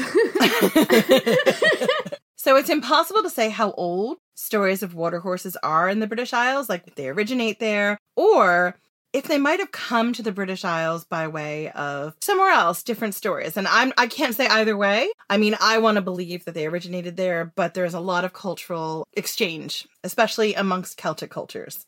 So the oldest depiction of a water horse is the hippocampus, which dates back to the 6th century BC and was found in a hoard in Lydia in Asia Minor. The hippocampus is the Roman and Greek version of a water horse. It was associated with Neptune or Poseidon, the god of the sea, and was sometimes used as the mode of transport for the god.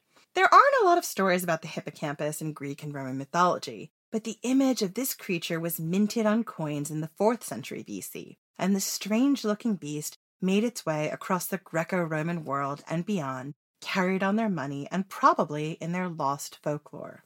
And to be clear, a hippocampus, like a Greek or Roman hippocampus, was like half fish, half horse, very straightforward. Yes, half fish, half horse. With its mane flowing in the back, and its curly fish tail, and its little front feet that went backwards, just so everyone understands where, where I'm getting this from. It only had two legs, though, and those were horse legs, and they were the front legs. Yeah, again, we've made a case that potentially this is something that changed in the telephone game of getting this like drawn. Yes, we've made that case. That was the case you made, so I'm I don't have to retread that argument. That argument exists already. The Picts had seen a fish and they had seen a horse, so if they wanted to make a fish horse, they could have done that. They could have, but they didn't. So, a hippocampus was a traditional decoration in Roman baths, and you can see one in the Roman baths at Bath. And this detail is super important. We know that when the Romans came to the British Isles, they brought images of a beast that looked surprisingly like the Pictish beast with them. It didn't look like the Pictish beast. It did. Could the Pictish beast depict a uniquely Scottish version of an early water horse that was based on a Roman hippocampus? It's extremely unlikely. It's more likely than an elephant. Julius Caesar says it's a Dolph elephant. I agree with him. It's also April Fool's, and he called it Lucy. He's pulling your chain. I think the Pictish beast was in Scotland long before the Romans got there. It could have been brought by Phoenician traders as early as the 400s BC. There is scant early evidence of Phoenicians making it to the British Isles, but it's mentioned briefly in the ancient sources. And they did have their own version of a water horse. But this creature could have also been native to the folklore and tradition of the Scots, and there's a reason to think they invented it themselves. Scotland is full of deep, mysterious lochs, rivers with treacherous mudflats that could suck you down, and sea channels with strong, dangerous currents. And the Kelpie, which is the Scottish version of the water horse, was strongly associated with dangerous waters. I think the Pictish beast was a warning, a sort of traveler beware, because on this road, we've spotted a dangerous Kelpie. Are we back to drowning strangers? Because I'm into that. We're totally back to drowning strangers. So, what was a Kelpie? Kelpies are mythological creatures that love to hang out near water. They're particularly strongly associated with lochs, and they show up in rivers and sometimes the ocean, but they weren't tied to water. In human form, they could travel much further afield. So they could change into humans. They could change into humans. That's part of how they tricked you. So, in Scottish mythology, Kelpies can take lots of forms, but one popular form is a beautiful black horse with a dripping wet mane. The kind of horse that you can't help but want to pet and make friends with. But be careful, Jenny, because this horse has ulterior motives. This horse will get you to ride on its back and then gallop into the deep and swiftly moving water, drown you, and leave your entrails on the banks of the river as a warning to all. See, this is the exact kind of toxic relationship that I am extremely likely to fall for. This is why I warn you. Like, here's the thing I'm very happily married to an accountant because I read my fairy tales. right. I'm just like, you know, I'm the reason I'm single is because I'm into bad boys and extremely beautiful, glossy, mean black horses who are going to drown me and leave my trails on the side of the river. So, Jenny, if you're in Scotland one day and you see a beautiful black horse with a dripping wet mane, Oh, I'm petting that horse. I know it's gonna be a it's gonna be a kelpie dateline. You need it's to pay. you need to pay very careful attention, Jenny. Okay, so the hooves of a kelpie are reversed so that they almost look like they're swimming on land. They're backwards, almost exactly like the hooves of the Pictish beast. Coincidence, Jenny? I think not. Oh, see, that's a touche. See, that is the most convincing detail I've gotten from you so far.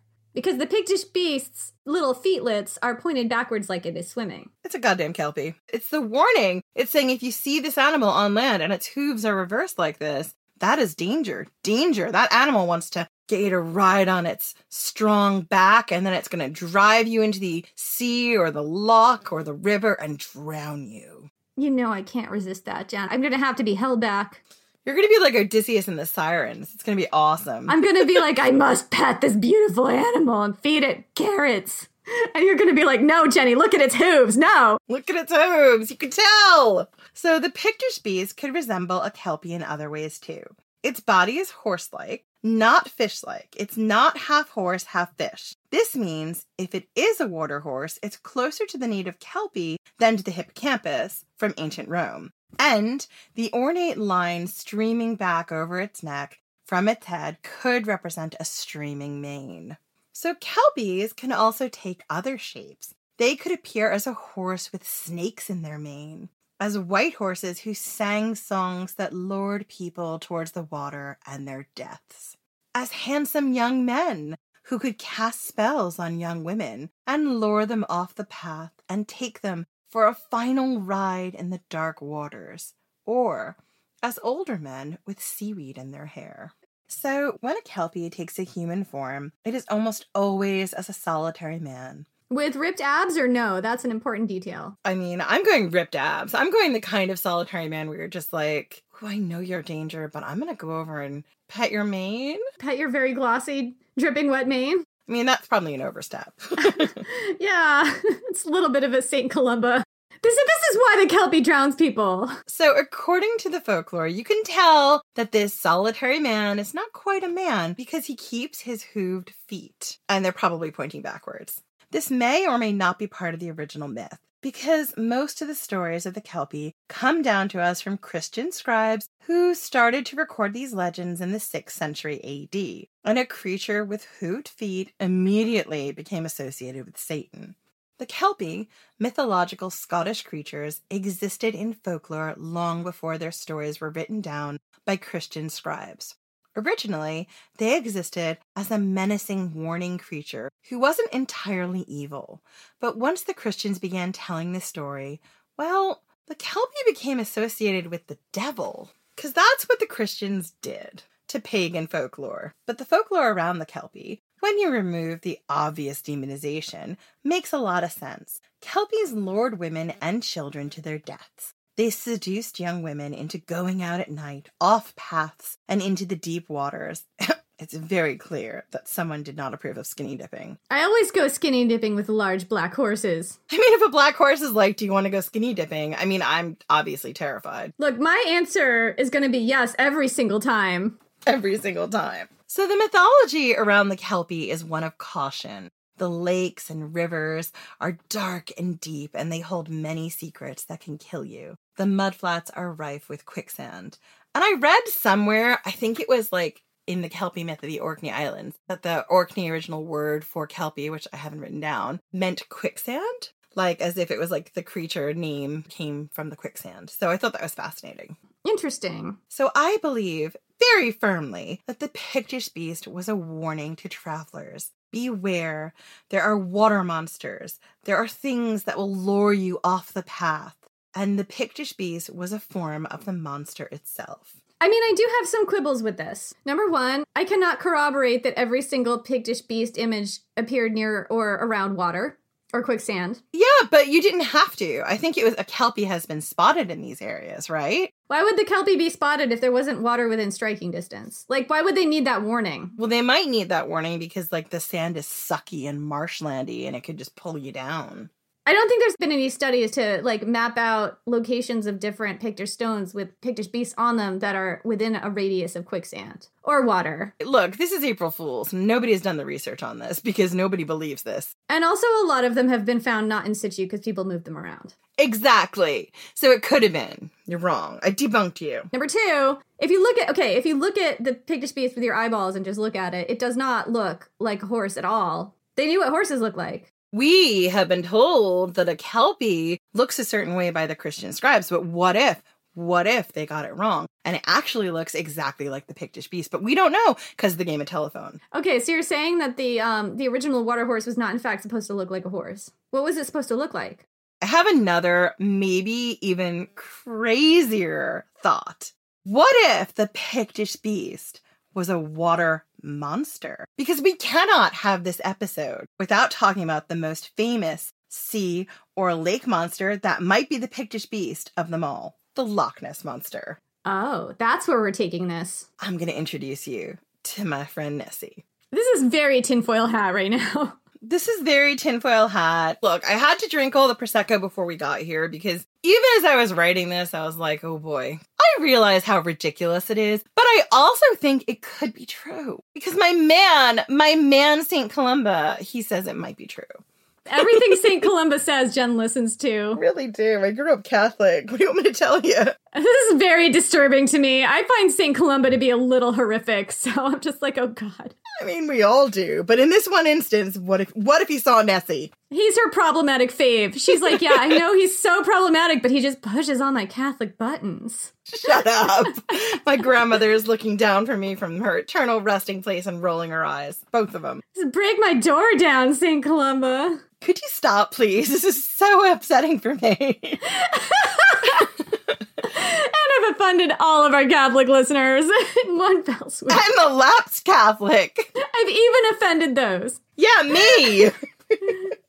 This is extremely disturbing. Okay.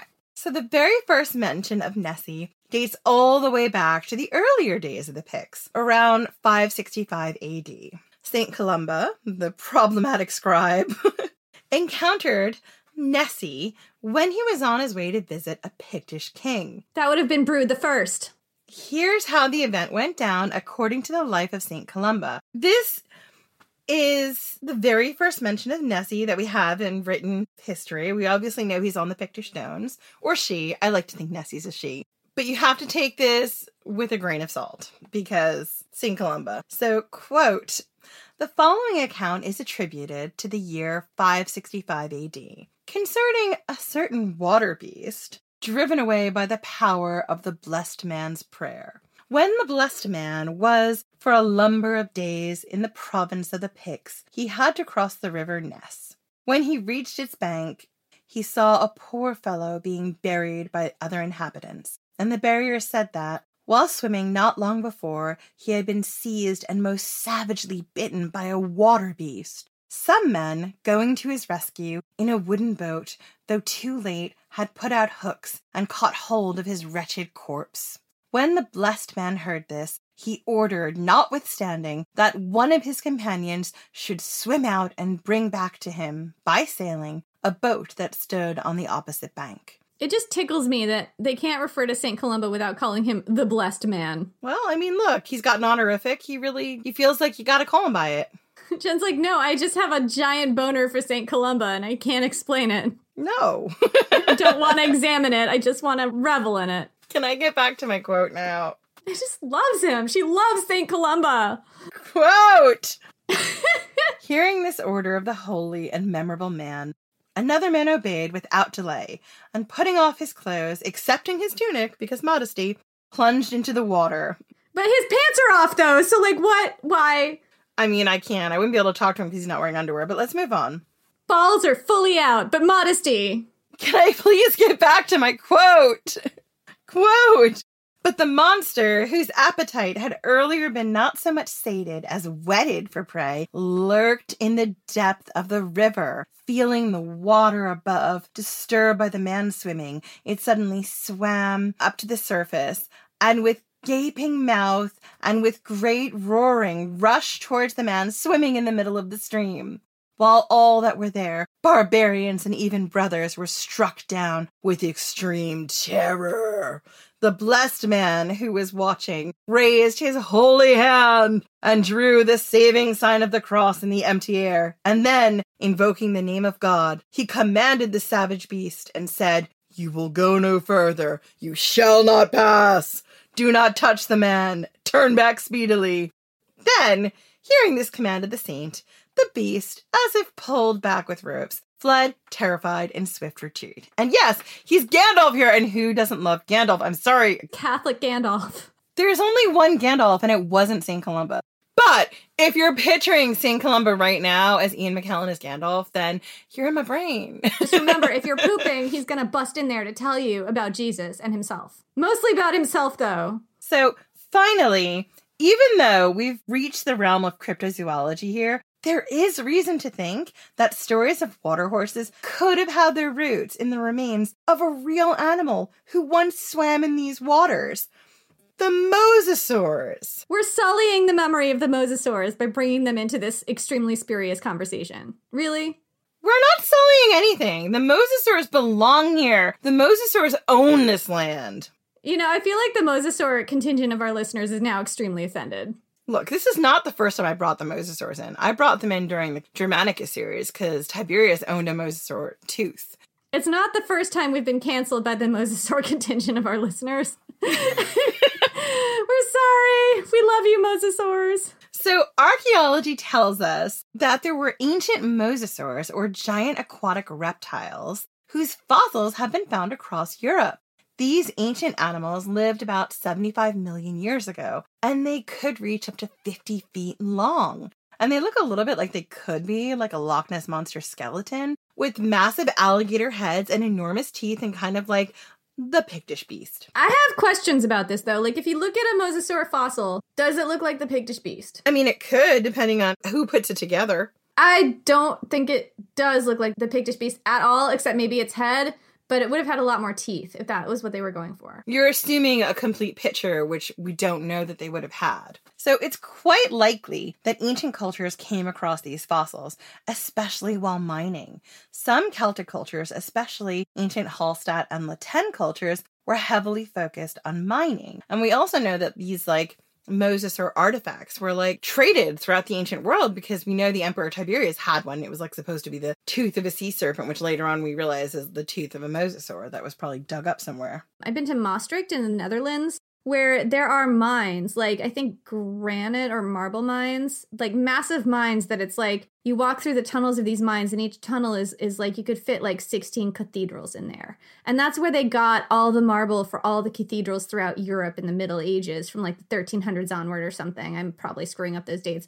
But there have been mosasaur skeletons found in those mines. So, if we're talking Celtic miners all the way back earlier than that even, I wouldn't be surprised if they occasionally came across skeletons. And I'm not saying that there were mosasaur skeletons found in Scotland because I'm not aware of any. I could be wrong on that. But there were definitely mosasaur skeletons found like that existed in the ancient world and maybe some people found them in their mining and maybe the news traveled in which case it could have been a game of telephone when it got to the Picts too that's what I'm saying. What would ancient people have made of these giant skeletons? Could they have believed that they might still live in the depths of oceans and lakes, particularly dangerous oceans and lakes? Could they have spun stories that explained the mysterious deaths of people in their own communities? People who went swimming where they shouldn't or who walked too near to the mudflats late at night using these mysterious sea monsters. Could these skeletons be the origins of the mythology of the water horse of the Kelpie? So maybe the Pictish beast represents an early image of a water horse, the precursor to a Kelpie, or maybe the Loch Ness monster herself.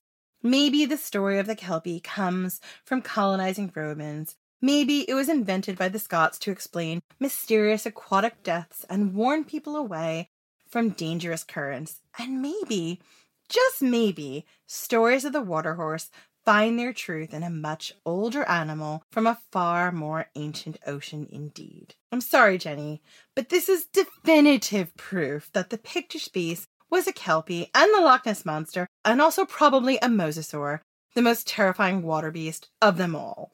I mean, that is a bold claim. There are some things about your argument that are not as completely out there as I thought. However, I am going to go with the elephant on this, and I would like to hear Julius Caesar's opinion. Oh, Miss Williamson, everyone knows. The Dolph Elephant Lucy, anything else is just ridiculous bunk from a crazy ginger. Fuck you, Julius Caesar! Okay, so we know what Julius Caesar thinks. He thinks I'm right. Jenny is not right. Julius Caesar and Jenny are once again shamelessly flirting. And also, Julius Caesar is completely, completely teasing her because it's April Fool's. Everyone knows my argument is the most sound and makes the most sense. So, we leave it to you, the listener. Which argument do you find less spurious? Which argument do you find more ridiculous? Do I win? Does Jen win? Do you think we're both full of actual shit? What is your problematic fave? My problematic fave is definitely the horse that's going to drown me. Jen's problematic fave is Catholic Gandalf. Okay, so that's it now. We're done. so that's it for this week. We'll see you in two weeks. And in the meantime, join us on social at Ancient Histfan on Twitter or at Ancient History Fangirl on Instagram or Facebook. And check out our Patreon. Starting at just $2 a month, you could actually pay us money to get even more nonsense. So for just $2 a month, you'll help us keep the lights on. You'll help keep supporting our ability to bring you great content or spurious content. I mean, you know, one or the other. But you'll also get extra brand new episodes only for Patreon subscribers and conversations where we get extremely drunk and silly with other smart podcasters and talk about things like Greek mythology and movies. And we have Cuchulainn and Julius Caesar on. And it's just a wild time that I am not sure I could ever express in words. If you want to hear more Julius Caesar and Cuchulainn, like they show up in our $10 and up episodes a lot. Like we just have a lot of kind of very freewheeling, casual episodes that feature them. It's really fun. We have some patrons to thank. Yeah. Blanket statement. We're probably going to mispronounce some names. We're sorry. Abigail Van Kirk, Buttoneer, Jake Swinson, Isha K. Wheeland. Trisha Kramer, Caitlin Willie, Katie Beaumont, Brian Egan, Kira Freeman, Charlotte McHale, Britt Hobson, Rita Brown, Ted Humphrey, Ashley, just Ashley, Desay, Claire Bear, Vicky Brim, Only Me 3, Lucy Hanson, Jessica Gray, Katrina Farley, Jeanette, Anastasia Shabina, Catherine Ward, Catherine Waterfield. And there's one person who left their name blank, and we thank you, blank person. We thank you. We thank you. You know who you are. We appreciate your support. We appreciate all of your support. We're really, really appreciative of all of our new patrons. Times are tough, and we know that it's really difficult right now for everyone, including us. And if you're able to give and support us, please do. It really means the world to us. We've both had major life changing circumstances, and we want to keep the podcast going and keep it the forefront most important thing for us. And without your support, we can't do that. Yeah, I mean, we've really worked hard We've really worked hard to um, keep the podcast going on a regular schedule and keep the quality up. We really feel like it's important to us to be there for our listeners in difficult times, just to keep you guys company, to keep your mind off of harder things. That's what we want to do. That's what we're here for. If you can support us, we really, really appreciate it. If you can't support us, you know, we get it. We've definitely had some financial hard times as well. We totally understand. Just tell somebody you know about us and give us a recommend or maybe retweet something that we put out there or, you know, help spread the word. We appreciate that too. Thank you so much, and we will see you in two weeks.